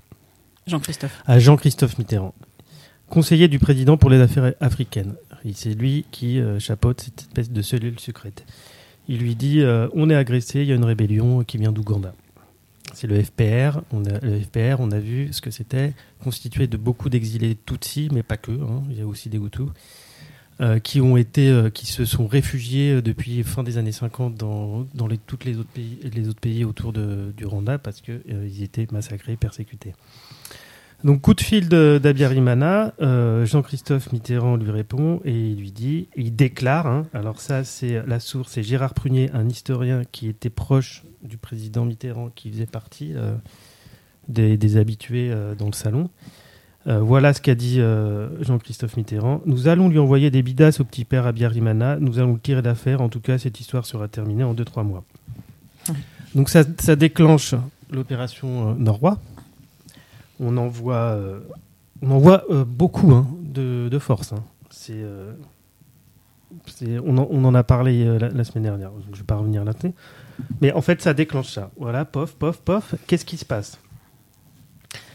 Qu'est-ce qui se passe en fait? Il y a une prise de contrôle de l'armée rwandaise par l'armée française, par l'État français. Euh, et pas que de l'armée, en fait, euh, il y a une prise de contrôle du pays, du Mhm. régime, euh, c'est chapeauté par euh, l'Élysée et par les chefs d'état-major, euh, ce petit groupe dont a parlé Steph, qui, voilà, qui euh, décide de comment vont se passer les choses euh, au Rwanda. Avec, qui en fait, concrètement, ils sont dans la logique du régime d'Abiyarimana, c'est-à-dire un régime raciste et génocidaire. Il y a, y déjà des, des télégrammes de cette époque-là qui, euh, qui disent attention, des, des télégrammes et des, euh, des alertes de la part des ONG, des, des fédérations humanitaires, etc. Et des ambassades. Les ambassades, de l'ambassade française, qui disent attention, euh, il y a un gros risque d'extermination totale des Tutsis, attention, dérive génocidaire. Eh ben non, l'État français, l'armée française de, soutient pertinemment ce régime. Voilà. Note de l'ambassade du 3 février 92. À compter du, du 1er janvier 92, le lieutenant-colonel Cholet, chef du détachement d'assistance militaire et d'instruction, exercera simultanément les fonctions de conseiller du président de la République, chef suprême des forces armées rwandaises, et les fonctions de conseiller du chef d'état-major de l'armée rwandaise. C'est une note de l'ambassade qui prouve bien l'implication au plus haut niveau de ce que je viens de dire. Ça veut dire que c'est un. En 92, c'est euh, c'est ce qu'on disait la semaine 92. dernière. Ouais, c'est ce qu'on disait la Ouais. semaine dernière. C'est un officier français qui prend la tête de euh, de l'ensemble des opérations militaires au Rwanda. Donc euh, On remonte, si on remonte les années, euh, là, il se passe ça en 92. euh, on contrôle les forces militaires Rwanda. On soutient le régime euh, génocidaire. On sait qu'ils ont une politique génocidaire. On remonte les années. En fait, ça remonte déjà euh, à 91. Je cite, pareil, un passage du livre de Saint-Exupéry. On est, c'est une dépêche, confidentielle défense du 19 juin 91. Cette dépêche nous livre une clé, une clé politico-militaire, la clé de cette histoire, de, cette affaire de famille. Son auteur décrit le premier cercle du pouvoir rwandais. Ses membres, connus et honnis des populations de toutes conditions, paralysent la- l'action du chef de l'État. Il relève que parmi eux se distingue son épouse. Cette dépêche, elle est en train de, signaler, en fait, vous voyez, il y a un petit groupe autour de Abiyarimana qui est en train de dépasser euh, l'influence d'Abiyarimana, excusez-moi, euh, qui est en train de se former, qui détient le pouvoir et qui est en train de, euh, de, euh, de commencer à penser le génocide. Donc on est en juin 91, on sait ce qui se passe. hein. L'analyste précise, ce premier cercle, mené par l'épouse du président rwandais, se veut détenteur exclusif de tous les pouvoirs. Il est hostile à toute évolution démocratique, mais il a compris que s'y opposer sans discernement serait suicidaire. Aussi, les membres de ce premier cercle mènent-ils un double jeu, faisant mine d'accepter la démocratisation tout en multipliant les obstacles. Le rédacteur énonce alors ces obstacles. Renforcement à considérer des effectifs et des moyens de force armée. Premier truc. L'entretien de la peur suscitée par l'agresseur. Le sabotage de l'émergence des partis indépendants. La propagation des craintes. Donc voilà, il y a une mise en place euh, du- d'une propagande génocidaire et euh, renforcement des effectifs, des moyens de force armée, etc. Sabotage, bon voilà. Et euh, aussi des moyens matériels pour après organiser le génocide. On est en 92 et on soutient. On est en 91 là. Excusez-moi. Note du 19 juin 91. On remet pas ça en cause au niveau de, de l'Elysée, au niveau des, des chefs d'état-major de l'armée. on est au courant, on soutient. Etc. etc. Mais c'est même plus que on soutient parce que pendant que pendant que politiquement on est en train de se rendre compte de, ce qui est en train de se passer. Donc euh, il y a plein de plein de courriers, plein d'alertes qui arrivent de tous côtés. Ils arrivent en France, ils arrivent en Belgique. Enfin c'est vraiment ça arrive de tous côtés. Euh, la, France, elle, est engagée euh, donc politiquement, soi-disant, c'est le discours aujourd'hui des, c'est des Védrine, Juppé et, consorts, soi-disant dans une action diplomatique. Il faut essayer de faire en sorte que ça se passe au mieux. On voyait bien quand même que c'était pas super super. Euh, Dumas a dit la semaine dernière, euh, enfin, on a entendu Dumas dire la semaine dernière, le régime Abiyarimana c'était pas un modèle de vertu. Mais du coup, c'est pour ça qu'on a fait beaucoup pression diplomatiquement. Donc ça, c'est la version officielle faire pression, euh, faire soi-disant on faisait des pressions diplomatiques. La version, ça se traduit militairement sur le terrain par des envois de troupes, de la formation et de l'appui logistique et euh, et de la vente d'armes et tout ça sur sur le terrain. Là où euh, en fait entre 90 et 94 il y a une guerre civile au Rwanda, c'est-à-dire il y a une, une partie de la, de la, population, donc euh, le FPR, qui essaie de reprendre le contrôle du pays et de renverser le pouvoir, en gros. Et les Français, soi-disant, essaient d'arranger pour arriver à une signature des accords d'Arusha et puis à, un truc euh, où, tout le monde serait d'accord, euh, voilà. Sauf que dans les faits, c'est pas le cas. Dans les faits, ils sont complètement flippés à l'idée de qui est l'émergence d'un Tutsi land. C'est le, c'est les mots de, de Keno, euh, du, donc euh, chef d'état-major auprès de Mitterrand, il est complètement obsédé avec ça. Et, euh, et du coup, ils vont tout mettre en, en œuvre pour que ce Tutsi-land, euh, fantasmé, hein, euh, n'existe pas. Et donc militairement, ça veut dire casser la gueule du FPR, quoi. Enfin, ça veut dire sortir de l'artillerie, des militaires. Enfin, et puis euh, politiquement sur le terrain au Rwanda, ça veut dire euh, soutenir la propagande extrémiste. Et ça veut dire aussi penser cette propagande et penser le gouvernement de- d'Abiyarimana à sa place, enfin avec lui quoi. De toute façon, il est débordé de toutes parts. euh, Il est aussi débordé par euh, l'ingérence euh, française. Ouais. Donc c'est constamment un, un double, triple discours quoi. Parce que ça va pas empêcher Mitterrand, par exemple, de recevoir Abiyarimana euh, fin 93, après les accords d'Arusha, ou juste, ouais, juste après. ça n'empêchera jamais les, les autorités françaises de, de reconnaître, c'est le seul pays qui a reconnu officiellement la légitimité du, du gouvernement euh, Hutu- enfin du gouvernement euh, de transition euh, génocidaire. Ouais. On est le seul pays à les avoir reconnus officiellement et à les avoir reçus. Aux États-Unis, on- les, les États-Unis ont refusé de recevoir euh, les- des- une délégation avec ces gens-là. Alors, t'an- t'anticipes un petit Ouais. peu sur ce qu'on va dire, mais c'est vachement important. Là, on- le génocide vient de se passer. Là, Steph parle de l'après-génocide. Ou du pendant et du juste après. Euh, la Belgique, euh, euh, l'Angleterre, les États-Unis ne, reconnaissent pas le gouvernement antérieur qui, qui se- vient de se créer juste après le génocide, un gouvernement extrémiste Hutu. La France, elle ne le reconnaît pas officiellement mais elle, ne, elle, ne, elle ne tient pas, en tout cas, elle ne tient pas un discours clair comme les autres pays en disant nous ne reconnaissons pas. Et en fait, dans les faits, elle le soutient. Elle soutient, ce, ce- elle soutient ce que le gouvernement qui est en train de commettre le génocide. Et si on veut revenir à, à l'opération Norrois, donc euh, là, la première, 90, euh, 94, pas 93, euh, la France n'est pas la seule à envoyer des troupes à ce moment-là. Il y a la France, la Belgique et le Zaïre. Et, euh, et très vite, la Belgique et le Zaïre se retirent. Mm. Parce que, enfin, ils sont déjà pas. Bon, le Zaïre pour d'autres raisons, mais la Belgique, déjà pas dupe de ce qui est en train de se passer. Ouais, ils comprennent, euh, ils comprennent le double langage, ils comprennent qui sont utilisés par, euh, par le, régime euh, Abiyarimana, quoi. Alors, on, va écouter un petit extrait de Mediapart sur, sur comment le- les responsables politiques français se défendent, en fait. Donc, c'est un extrait qui date de 2014. Euh, c'est Patrick de Saint-Exupéry qui va parler. Et, voilà, il nous explique, bah, je, je- j'ai passé des, années des années à les interroger, voilà comment ils, se- défendent, et comment ils, euh, font une entreprise de, négation. Pour juste aller clore un peu cette question et, et votre point de vue aussi, il y a toutes ces alertes, il y a tous ces faits qui sont là.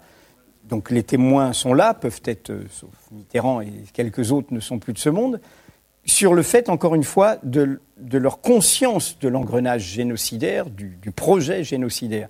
Ils le balayent, ils disent euh, dans le contexte on n'a pas vu, ils disent on n'a pas cru. Qu'est-ce qu'ils répondent à cela? C'est toute la, la- la difficulté de, de ce dossier, parce que, et vous le savez bien, je ne peux pas me permettre de répondre à leur place, à la place des principaux concernés. Je ne peux Vous pas. voulez dire que leur la question leur a jamais été non, posée? non, c'est c'est absolument pas ça. Mais je ne peux pas rentrer dans des logiques d'intention. En revanche, je les ai tous rencontrés. Je leur ai tous posé la question, et depuis longtemps, et je leur avais posé cette question avec insistance. Et à chaque fois, la seule réponse a été, mais presque systématique, hein, que ça soit Juppé, Védrine, euh, Balladur, euh, euh, Langsade, enfin voilà, euh, à chaque fois la réponse a été du- sur le registre. Mais comment vous imaginez que, trois petits points, autrement dit, la France a participé au génocide? Comme un tabou. Mais, mais voilà, on- on- on- et, et- et quand il continuait dans la foulée, c'était, autrement dit, vous imaginez des soldats français avec des machettes en train de participer au génocide. Mais, mais soyons sérieux, il n'a jamais été question de cela. Jamais personne n'a dit qu'un soldat français avait participé au génocide. Depuis le début, c'est une fausse réponse à de nombreuses, très sérieuses et gravissimes questions. Et les politiques l'utilisent de manière construite, sciemment et sachant exactement ce dont ils ne veulent pas discuter. Ils, ils prennent l'odeur de l'armée en bouclier de leur propre déshonneur. Tout à fait. Tout à fait. Pas que, attention, parce que l'armée, il y a un groupe d'officiers qui est très actif sur ce dossier. Un petit groupe d'officiers qui est extrêmement actif. Mais il n'a jamais été question de mettre en cause l'armée française. L'armée obéit aux ordres, les soldats obéissent aux ordres, Euh, mais aux ordres de qui? Et c'est là où la question devient intéressante.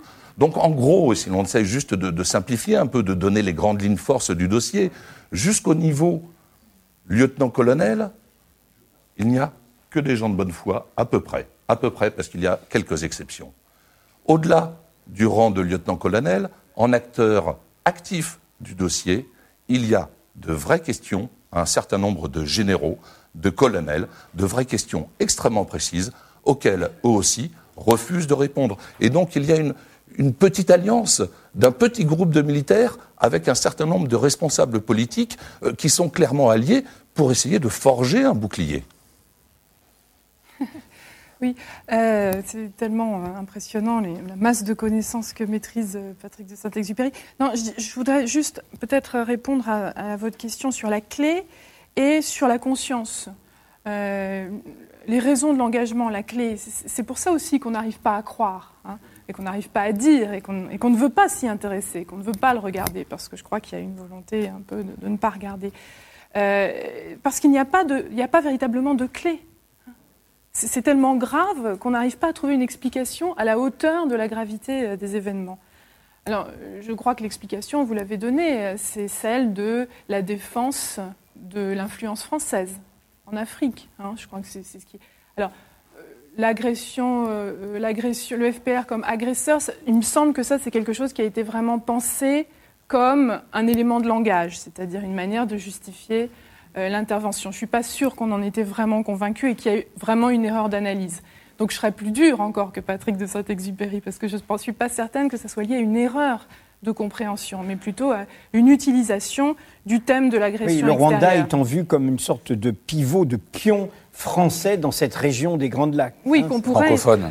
Alors, sur, sur la conscience maintenant. Dans leur vision. Euh, là encore, vous avez raison. Comment peut-on penser qu'on ait euh, participé à l'extermination euh, d'un peuple qui finalement nous est globalement plutôt indifférent finalement?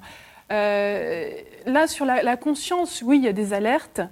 Euh, moi, je me, contente de, dire ce que j'ai vu dans ce petit corpus d'archives. Je crois, globalement, c'est une indifférence.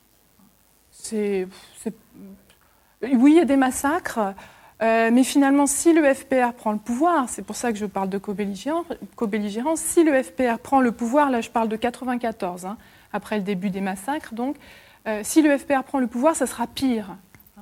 Il y aura des massacres encore pires, donc il faut essayer d'éviter cette prise de pouvoir. C'est là où, où l'élément de langage Et cette, et cette manière de dire, on attend en quelque sorte les massacres du FPR, comment interpréter ce, ce qui est dit dans les réunions? Euh, aussi- Moi, je pense qu'on peut aussi l'interpréter en pensant que ça révèle la conscience de la gravité des massacres en cours, mais ça, ça crée un sentiment de une sorte de disculpation, en disant oui, mais ça pourrait être pire si le FPR prenait le pouvoir. C'est vraiment ce qu'on ressent, c'est-à-dire pas complètement une indifférence, une conscience du massacre en cours, mais une volonté de continuer à soutenir finalement le gouvernement intérimaire et qui se justifie par finalement la gravité de ce qui pourrait advenir si- s'il perdait. Alors voilà, euh, la personne qu'on vient d'entendre, c'est Raphaël Maison, donc, qui a été aussi une invitée euh, dans la même émission de Mediapart. Raphaël Maison, c'est une juriste qui après a été beaucoup euh, à travailler après sur euh, des futurs procès de, de, génocidaires et qui, comme euh, Patrick de Saint-Exupéry, euh, a énormément travaillé sur cet événement. Donc voilà, c'est clair, hein, on voit bien la ligne politique défendue par les responsables politiques français. Euh, on va repartir euh, sur euh, l'avant-génocide. Petit à petit, on, va on pourra remonter un petit peu jusqu'à la date qui déclenchera le, génocide le 6 avril 94. Euh, repartons du coup en 93 avec nouvelle offensive du FPR en début 93. Euh, le FPR, vous voyez bien qui c'est. hein, euh, donc c'est l'ennemi hein, pour l'État français. On, fabrique un ennemi à la solde de l'anglo-saxon, etc. Euh, dans, les faits, dans la réalité, le FPR en fait a le soutien d'une grande majorité de la population, à l'entraînement derrière, à la logistique, et en fait est en train de gagner cette guerre. Ouais, Vas-y. Ouais, non, je voulais juste préciser aussi que euh, il parle de, il parle du massacre. Enfin, Raphaël Maison euh, explique que on avait peur que le FPR commette des massacres eux aussi. Euh, quand on regarde la carte du Rwanda, donc pendant la guerre civile de 90 à 93, les, positions du FPR c'était surtout dans, le- donc dans le nord, en venant de l'Ouganda. faut savoir que là où ils étaient, c'est là où il y a eu le moins de morts. Et ça, on le sait déjà. hein. En 90, 91, 92, il y a déjà des massacres. C'est les positions qui sont tenues par le FPR, c'est là où il y a le moins de morts. Ça arrête les massacres. Ça arrête les massacres. Et en fait, donc, je- je- j'enchaîne sur, euh, Ouais. euh, sur, euh, enfin, février 93. Donc, tu disais, euh, il y a eu des massacres euh, importants, et du coup, début, début février 93, le FPR décide euh, de, mener une, attaque contre la capitale, contre Kigali. Et euh, début février, ils sont pratiquement aux portes de, Kigali. Euh, sauf que, et on l'entendra juste après dans un, petit montage, sauf que tout le monde, ils vont renverser Abiyarimana en fait. Et du coup, là, c'est la pression internationale contre eux qui euh, les contraint à arrêter et à négocier. Donc à ne pas aller au bout de, l'opération de renversement du pouvoir. Donc ça, c'est, de mémoire, ça doit être le 8 février 93. Et donc, il y a une réponse de Paris qui est euh, proprement hallucinante. Cette réponse, elle s'appelle l'opération Chimère ou Birunga. euh.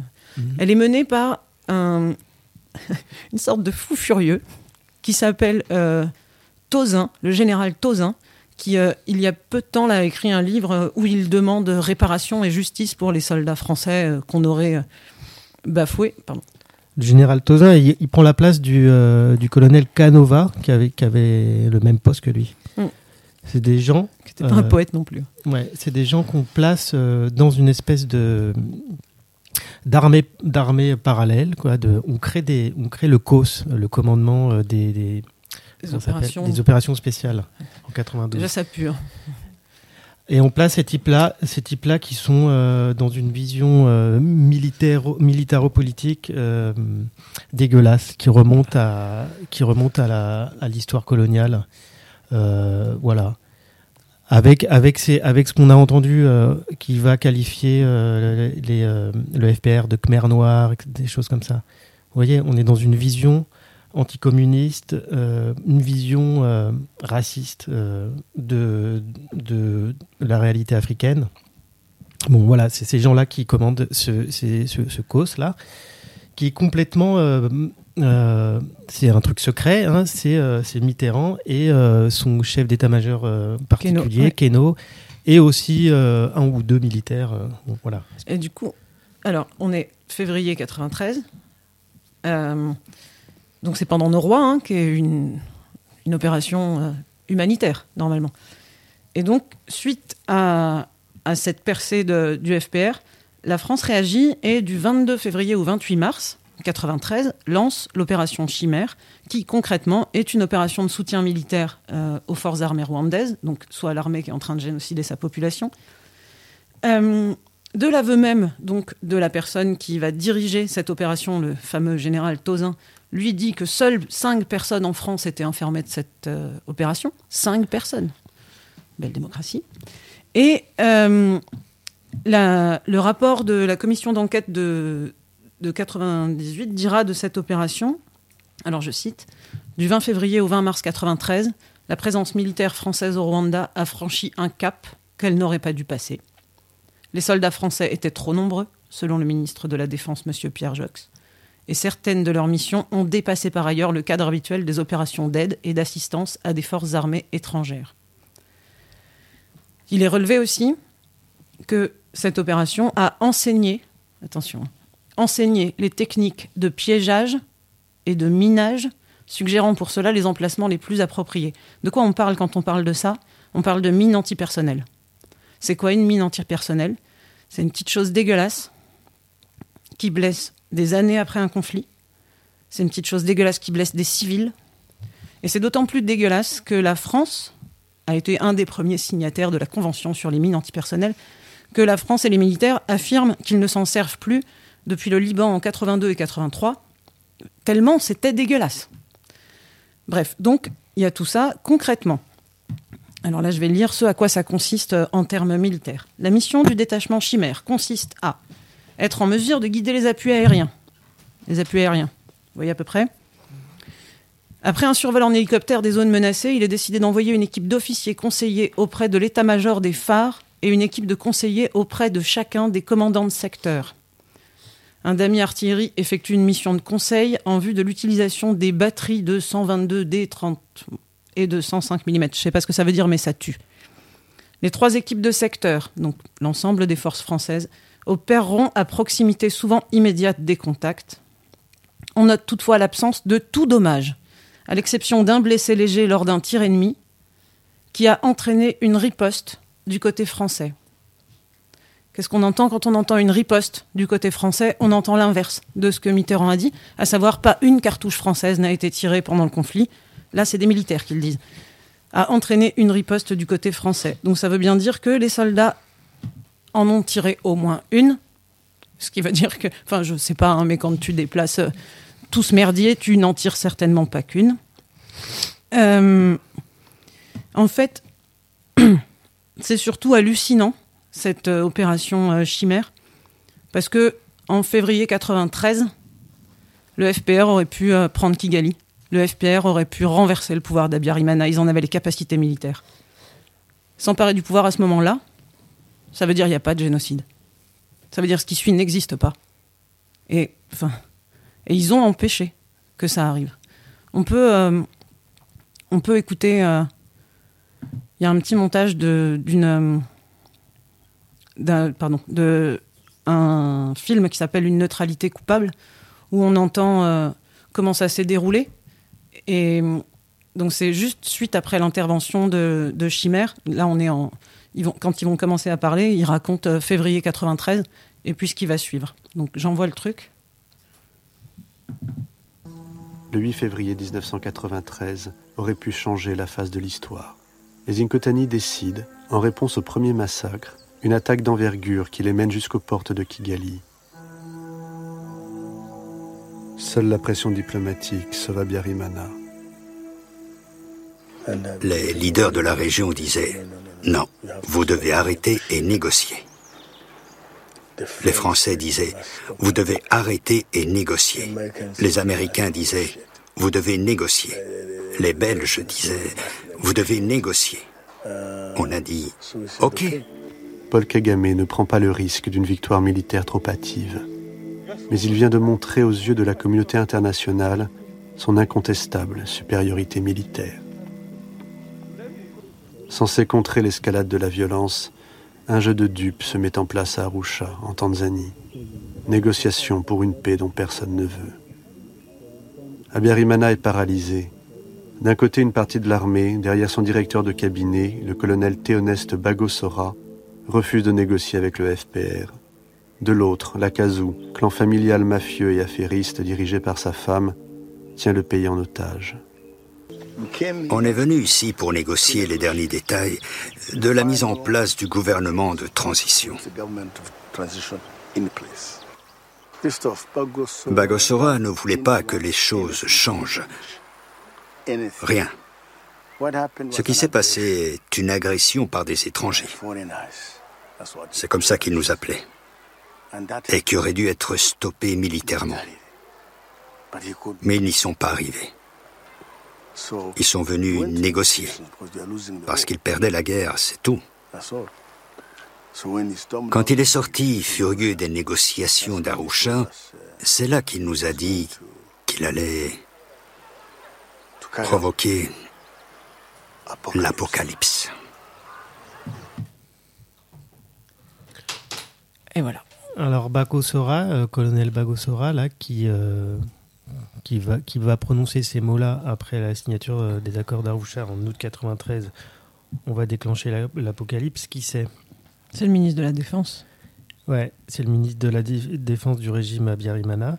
Et ce sera euh, l'homme de l'ombre. Il n'aura jamais de poste après le génocide, mais c'est le penseur du génocide. Et donc, du, pardon, ce que je voulais dire euh, sur, euh, sur cette opération Chimère, c'est qu'en fait, en février 93, il y a déjà des négociations et des pourparlers pour, euh, pour arriver aux accords d'Arusha. Sauf que tout l'état-major français pense que. et, enfin, voit bien la supériorité militaire et le soutien de la population euh, au FPR. Et en gros, une fois que l'opération Chimère est déclenchée, les lignes de front sont, sont arrêtées.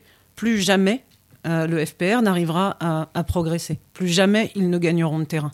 La, force de frappe française étant euh, engagée, étant trop importante. En gros, c'est Keno qui, qui va le dire plein de fois euh, derrière. Ce qu'ils étaient en train de gagner, le FPR, c'était trop exorbitant ils allaient prendre le pouvoir en fait. Ils allaient euh, renverser le, gouvernement. Et du coup, en mettant cette action-là en place, on, rééquilibre les forces euh, belligérantes euh, en, action. Et du coup, ça permet, enfin, ils pensaient que ça allait permettre d'arriver à Arusha en position plus d'égalité, quoi, en étant plus capable de, négocier. Donc même là, même des accords qui étaient dans un cadre international, ils sont en train d'être on essaie d'influencer les accords par de la présence militaire pour que le FPR ne gagne pas et pour laisser un maximum de place euh, aux phares, euh, donc, euh, enfin, au, au régime génocidaire, Pour le laisser en place. pour le laisser en place. Et ça, c'est un truc, c'est hallucinant euh, l'opération Chimère là. C'est, enfin, personne n'en parle jamais quoi. Ouais, c'est des opérations secrètes. Euh, Ça qui- n'est qui jamais sont débattu. décidées par, euh, par ce petit groupe là. Et euh, il n'y a aucun, aucune trace. Et il n'y a pas dans le journal officiel. euh, Rien. Non, rien. Caché. On n'en parle Et- jamais, jamais à l'Assemblée, jamais. Et, euh, et cette attitude euh, de l'armée française, donc euh, de, de l'État français, euh, vis-à-vis du régime euh, d'Abiyarimana, euh, elle se continue après le génocide. hein. Euh, Il y, a des- il y a des propos, euh, il y a des notes de la DGSE, etc., où euh, en fait, euh, l'état-major français euh, a l'idée pendant le génocide. Et juste après, on- et juste après quoi, voilà, hein, de remettre en place les autorités rwandaises. Et dans leur tête, les autorités rwandaises, c'est le phare, c'est le régime génocidaire. ouais, c'est hallucinant. hein. Euh, on- je voulais juste, tiens, par rapport à. bah, on a fini sur euh, Alison de Forge, là, historienne, qui dit bah, on aurait pu arrêter euh, le génocide à ce moment-là. Je vous, relis ce qu'elle dit. C'est tiré d'un livre Rwanda, un génocide oublié. Après la signature des accords d'Arusha, en principe, la guerre était terminée.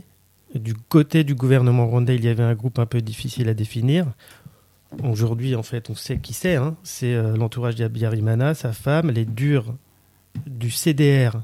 Le CDR, c'est la coalition pour la défense de la République, créée en 92. C'est les durs de durs de- du, du régime. C'est le Hutu Power. Bagosora, etc. Ce groupe commençait à croire, bon, en fait, ça fait longtemps qu'ils y croient et qu'ils s'organisent, que la seule façon d'empêcher une victoire totale du F- FPR serait de mobiliser la population pour des tueries à grande échelle. On aurait pu arrêter ça, en fait, en février. euh, euh, voilà. Et ben non. Et euh, Alison Desforges on l'a permis. Alison Desforges à la commission d'enquête parlementaire. Donc euh, déclare euh, que ça n'est pas euh, ce qui se passe, ça n'est pas le cours de l'histoire implacable qui viendrait euh, là, que c'est des décisions politiques et que des décisions politiques en fait ça veut dire des décisions d'hommes politiques qui sont nommables. Euh, moi, je vous propose d'écouter le, petit extrait euh, de Mediapart encore sur Bagosora pour voir à quel point, en fait, euh, euh, l'État français est allé dans le soutien des, pires, des pires penseurs et des pires acteurs du génocide. Le colonel Bagassora est passé par l'école de guerre en France. Il a été formé à l'école de guerre en France, il a été stagiaire à l'école de guerre en France. Après le génocide, il est repassé par la France, sans jamais être inquiété. Ensuite, il est reparti en Afrique, où il a été arrêté. Il a été jugé par le tribunal international sur le Rwanda. Il a été condamné à la prison à vie. Les seules personnes, les seuls Français à être intervenus pour la défense du colonel Bagassora sont des officiers français. Ce sont les seuls à être intervenus pour sa défense. Des gens qui, qui sont toujours dans l'appareil d'État protègent encore, au jour d'aujourd'hui, un certain nombre de gens du calibre du colonel Bagosora, condamnés à perpétuité par le tribunal international pour crimes de génocide, crimes de guerre, crimes contre l'humanité, pour toute une série de choses absolument innommables et atroces. Voilà la politique menée par ces gens-là. Voilà la politique que l'on nous demande d'assumer, nous tous, la France, et que l'on voudrait que nous, nous assumions. Alors moi, je ne sais pas, je ne peux pas parler pour tout le monde, mais moi, je sais qu'à titre individuel, c'était une politique secrète, on ne m'a jamais rien demandé, le Parlement n'a jamais été informé, il n'y a pas eu la moindre discussion de 90 à 94 au Parlement, et on ne peut pas me demander d'assumer cette politique. Voilà, voilà.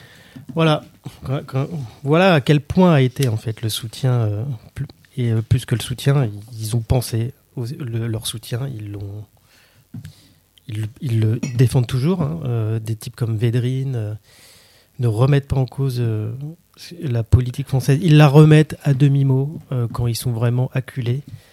Mais voilà, c'est aller jusque là.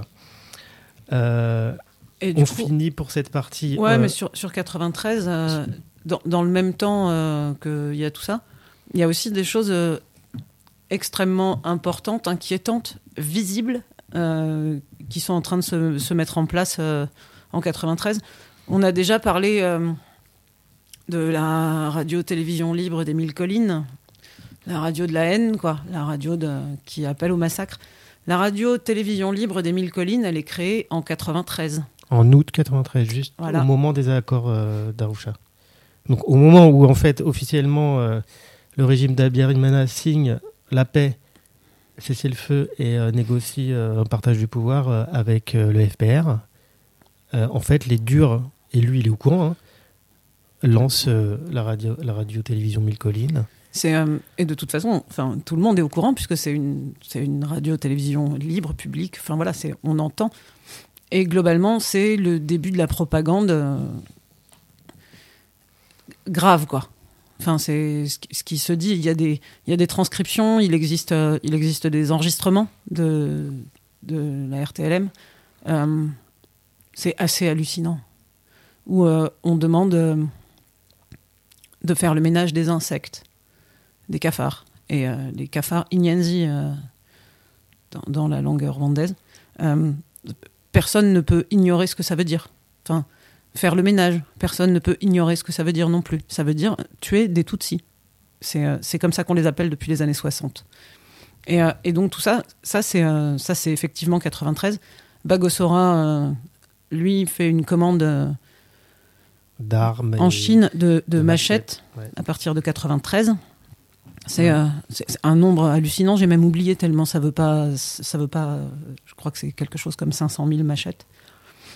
Et puis surtout, il n'y a aucune réaction effectivement de la communauté internationale euh, au, au massacre, quoi. À l'ensemble des massacres qui ont, qui ont déjà lieu.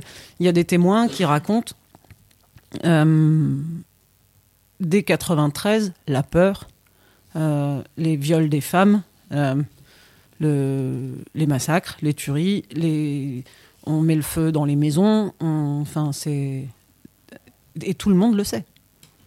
Et surtout les Français puisqu'ils sont présents sur place depuis trois ans. Évidemment qu'ils le savent. Ah ouais. On va finir là-dessus sur euh, la, la fin 93, début 94, donc où il y a tout ce qui se passe, euh, ce que vient de dire euh, Steph. Euh, bon, les massacres, ils ont commencé avant, hein, dans les ouais. années depuis 90, 91, 92, il y a des, des massacres. Les milices Interahamwe, qui auront un, qui auront un rôle essentiel pendant le génocide. C'est des milices euh, créées par euh, le régime euh, Abiyarimana. Elles sont créées en 92, par exemple. Donc ça y est, hein, c'est organisé, c'est déjà pensé. hein. On en arrive du coup aux accords d'Arusha août 93. Bon, on a vu qu'en fait c'est un jeu de dupes. Le, pouvoir Hutu derrière n'est pas voilà, non, non seulement n'est pas d'accord avec, ce- avec ces, ces accords, mais en fait euh, bah, mettre une politique déjà euh, complètement inverse et une politique raciste qui mènera au génocide. On a vu que l'État français, l'armée française à son plus haut niveau est au courant, le soutiennent, euh, avec, avec des implications euh, aussi très factuelles sur la vente d'armes, par exemple. Bagosora fait des, fait des, des achats d'armes, ça passe par des comptes en France de la BNP, ça passe par des entreprises installées en France. euh, bon, c'est tout un, c'est tout un truc on n'a pas, on n'a pas insisté là-dessus, mais tout aussi une partie bien dégueulasse euh, de la politique française, d'une espèce de mafia derrière. Et ils savent, hein, ils sont au courant. Et, et ouais, ils savent tellement que le nom qui revient le plus souvent dans ces affaires de vente d'armes, c'est un mec qui s'appelle Paul Baril, qui est l'ancien gendarme du GIGN affecté à quoi À la base À l'Élysée? À la protection de qui? Du président de la République. C'est le même qui va créer une société euh, de merde qui s'appelle euh, Secret. Euh, c'est le même qui va participer à la vente d'armes à une opération, et, et celle-là, ça, donne envie de pleurer tellement c'est pas possible, une opération qui s'appelle insecticide. Voilà, tout ça, c'est la petite garde rapprochée, dégueulasse, de l'Élysée, quoi. Voilà. Alors on finit pour aujourd'hui sur, euh, sur cette idée donc euh, mise en place euh, d'une d'une d'une terreur d'une propagande euh, hallucinante euh, fin 93 mais qui a commencé un peu mais qui s'intensifie fin 93 et qui aura tout lieu euh, en 94 avec des premiers massacres importants janvier février 94 aucune réaction de la communauté inter- internationale l'ONU en fait est empêtrée non- et diplomatiquement ne, ne veut pas utiliser le mot génocide parce que euh, les États-Unis sortent d'une déroute au, au Soudan et en fait euh, c'est compliqué ça mais en gros euh, s'ils utilisaient le mot génocide ça aurait justifié une, une- une intervention donc euh, diplomatiquement en fait voilà on, on fait on, on, on regarde pas hein. et du coup on laisse faire concrètement Et on fait concrètement on, laisse semblant. faire Mm. Et on, fait, semblant, que, que les accords d'Arusha pourraient changer quelque chose. Mm. Donc on voilà euh, la, la radio télévision Milconine euh, quotidi- quotidiennement hein, fait sa, sa propagande. Imaginez-vous hein, quotidiennement 24 heures sur 24 de- depuis euh, août 93 on est là-dedans. C'est diffusé dans les rues, c'est diffusé partout. hein. On en arrive, ouais, on va finir là aujourd'hui et on repartira là, là, la semaine prochaine sur euh, ce qu'on a appelé le déclencheur du génocide. C'est l'attentat sur l'avion présidentiel d'Abiyarimana qui revient de Tanzanie et euh, qui est abattu euh, au-dessus de Kigali. Ouais, dans la nuit du 6 dans la au nuit 7 du avril. 6 au 7 avril. Je peux lire un, un petit passage de la radio-télévision libre des Mille Collines. C'est euh, une émission de la RTLM qui date du 3 avril. Une petite chose va survenir ici à Kigali au cours des fêtes de Pâques, à la date du 7 et du 8. Vous entendrez le bruit des balles ou des grenades. 3 avril. Trois Voilà. jours avant l'attentat. Ils avaient la date. Ouais. C'est déclenché, c'est effectivement déclenché le 7 avril. Ils le disent. À la date du 7 et du 8. Pas être plus clair. Ah ben ça peut pas clair. être plus clair. Et après, on verra que la position politique française a essayé de euh, d'endormir sur cette histoire d'attentat du 6 avril. Il y, a eu une, il y a une commission d'enquête qui est complètement hallucinante, qui a fait un travail, euh, le juge Bruguière, qui a fait un travail de merde. Ouais, de, Complète- de falsification. Falsification des faits, euh, voilà. Tout ça, on, eh ben, on en parle la semaine prochaine et on reviendra sur ce, ce- ce- ce déclencheur qui est en fait plutôt un signal que ça est parti, vous pouvez y aller les gars. Ouais, en fait, il y a. on en fume pas mal euh, les gens en disant euh, c'est euh, l'attentat contre le président qui a déclenché le génocide. Ouais. En fait, les, les observateurs plus fins et ceux qui utilisent les, les mots plus justes, ils parlent de, de ça, de signal. Signal. C'est le, le signal qui dit vous pouvez y aller. Et pas une réaction à on aurait tué un président, alors on se venge. Parce qu'il y a une certaine version, par exemple aussi de, de la diplomatie française, de, de présenter ça comme une espèce de- d'explosion de, colère. C'est ça. Explosion de, De réaction, quoi. en réaction. Une, une réaction populaire face à la mort de notre président. euh, on, on va sortir dans la rue euh, et euh, on va y aller quoi. Non, en fait, non. c'est beaucoup plus compliqué que ça. C'est un signal. Pour dire c'est bon, C'était aller. organisé. Mais on en reparle euh, précisément euh, lundi prochain. Donc, voilà. Une petite pause suivre.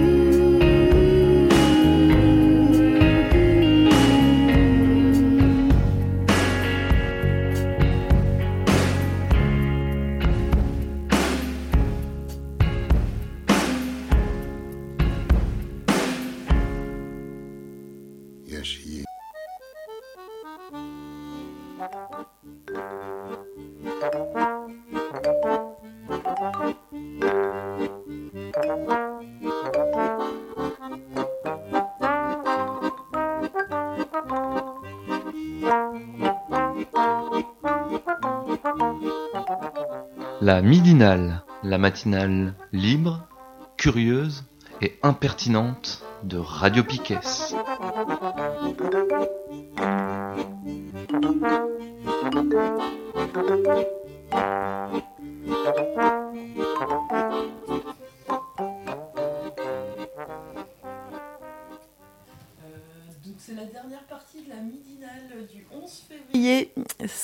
La partie agenda et tout est pas rien. Alors à l'agenda, moi j'avais à vous dire qu'il y a une réunion au PL Guérin demain, mardi, à 18h pour créer une coopérative alimentaire. Donc c'est la première euh, réunion. Donc euh, euh, venez si l'idée vous intéresse, vous en saurez plus.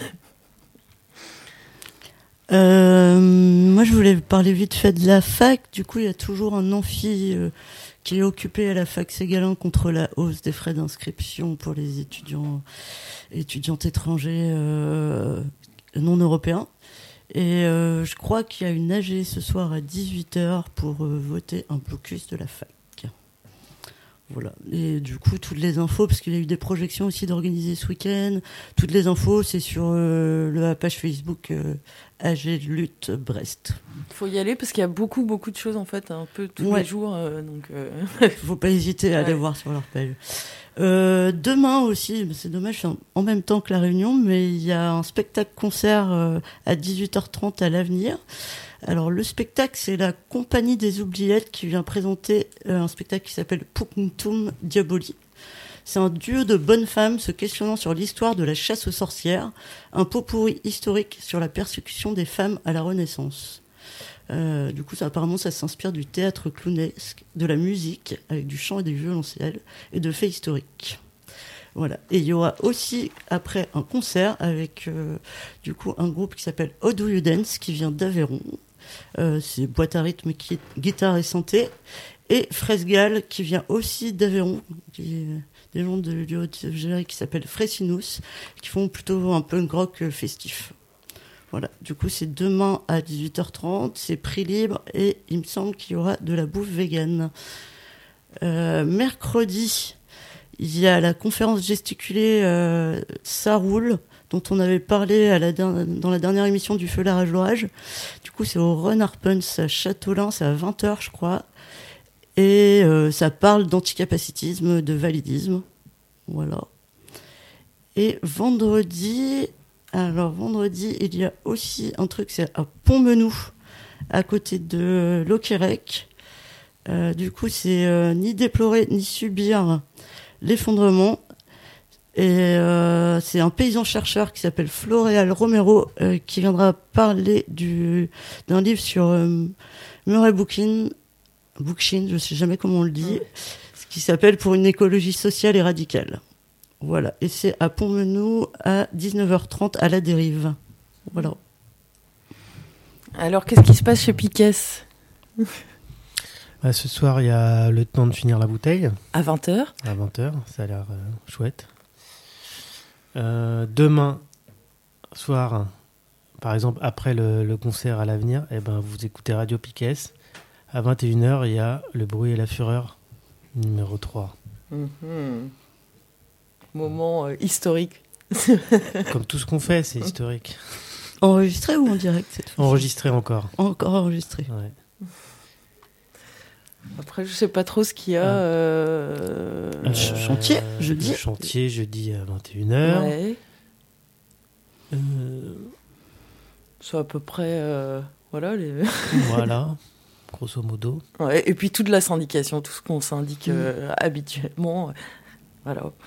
Euh, et on prépare aussi un loto, le, le 16 mars. Vous pouvez euh, déjà prendre la petite date. Ce sera au PL Guérin aussi, je en fin d'après-midi. Et euh, on cherche des lots. Si vous avez euh, des lots à nous filer, n'hésitez pas. Ça peut être chouette. Et puis euh, voilà, ce sera une soirée avec euh, un peu de quoi manger, de quoi euh, écouter de la musique aussi. voilà, petit loto sympa pour soutenir la radio.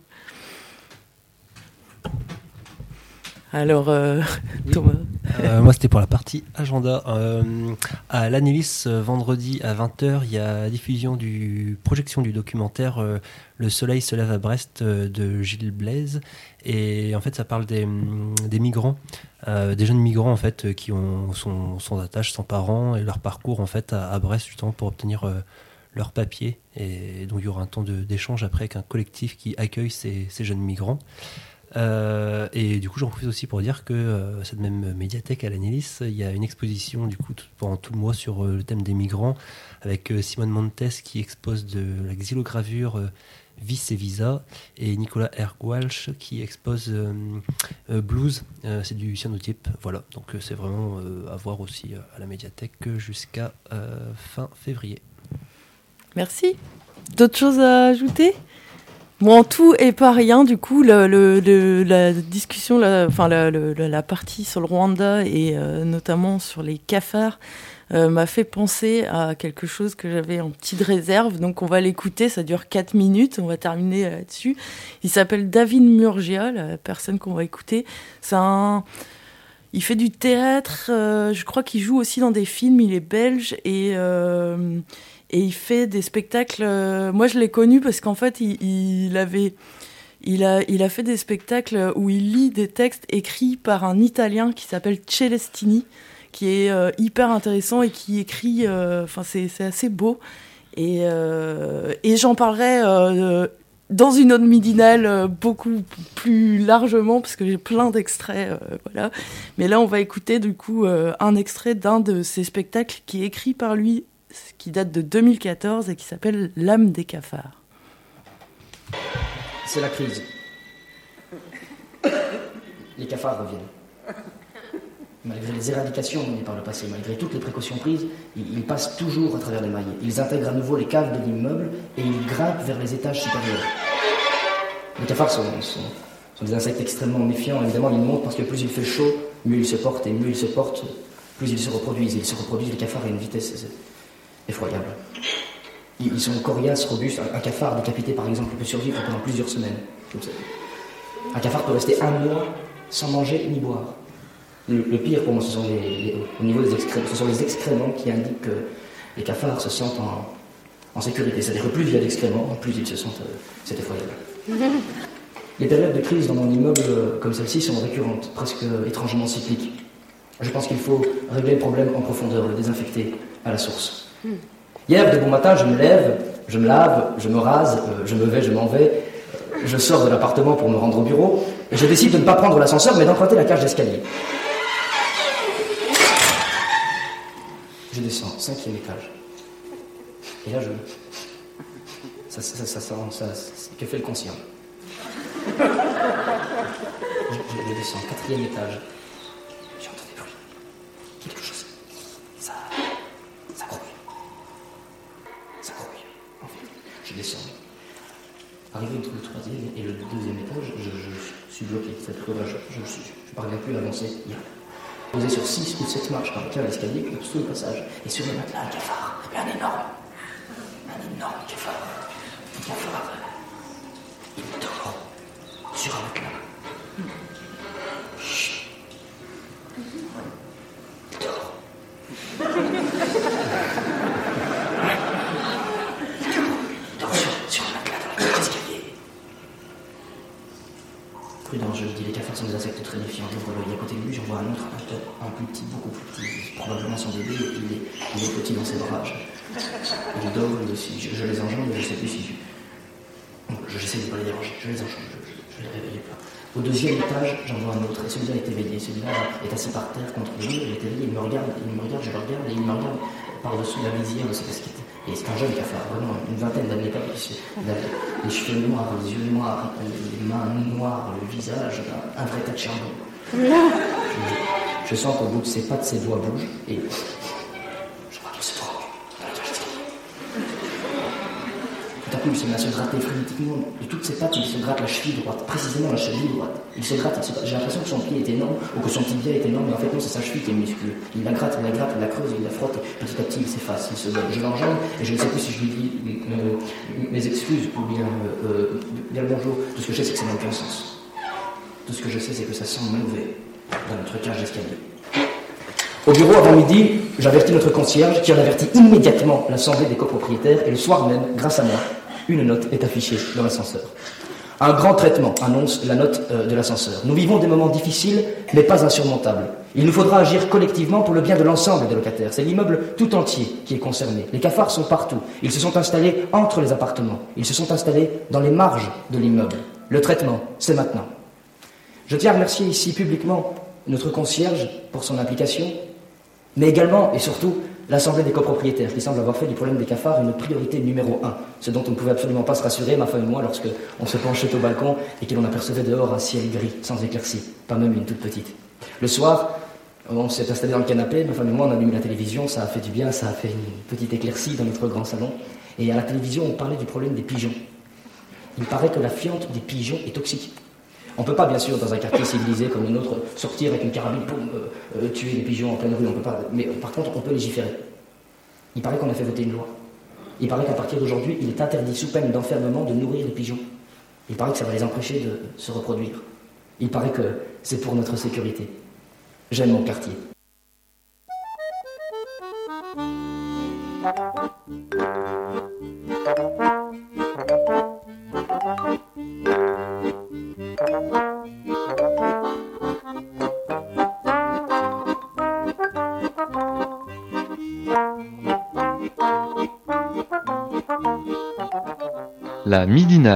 La matinale libre, curieuse et impertinente de Radio Piquet.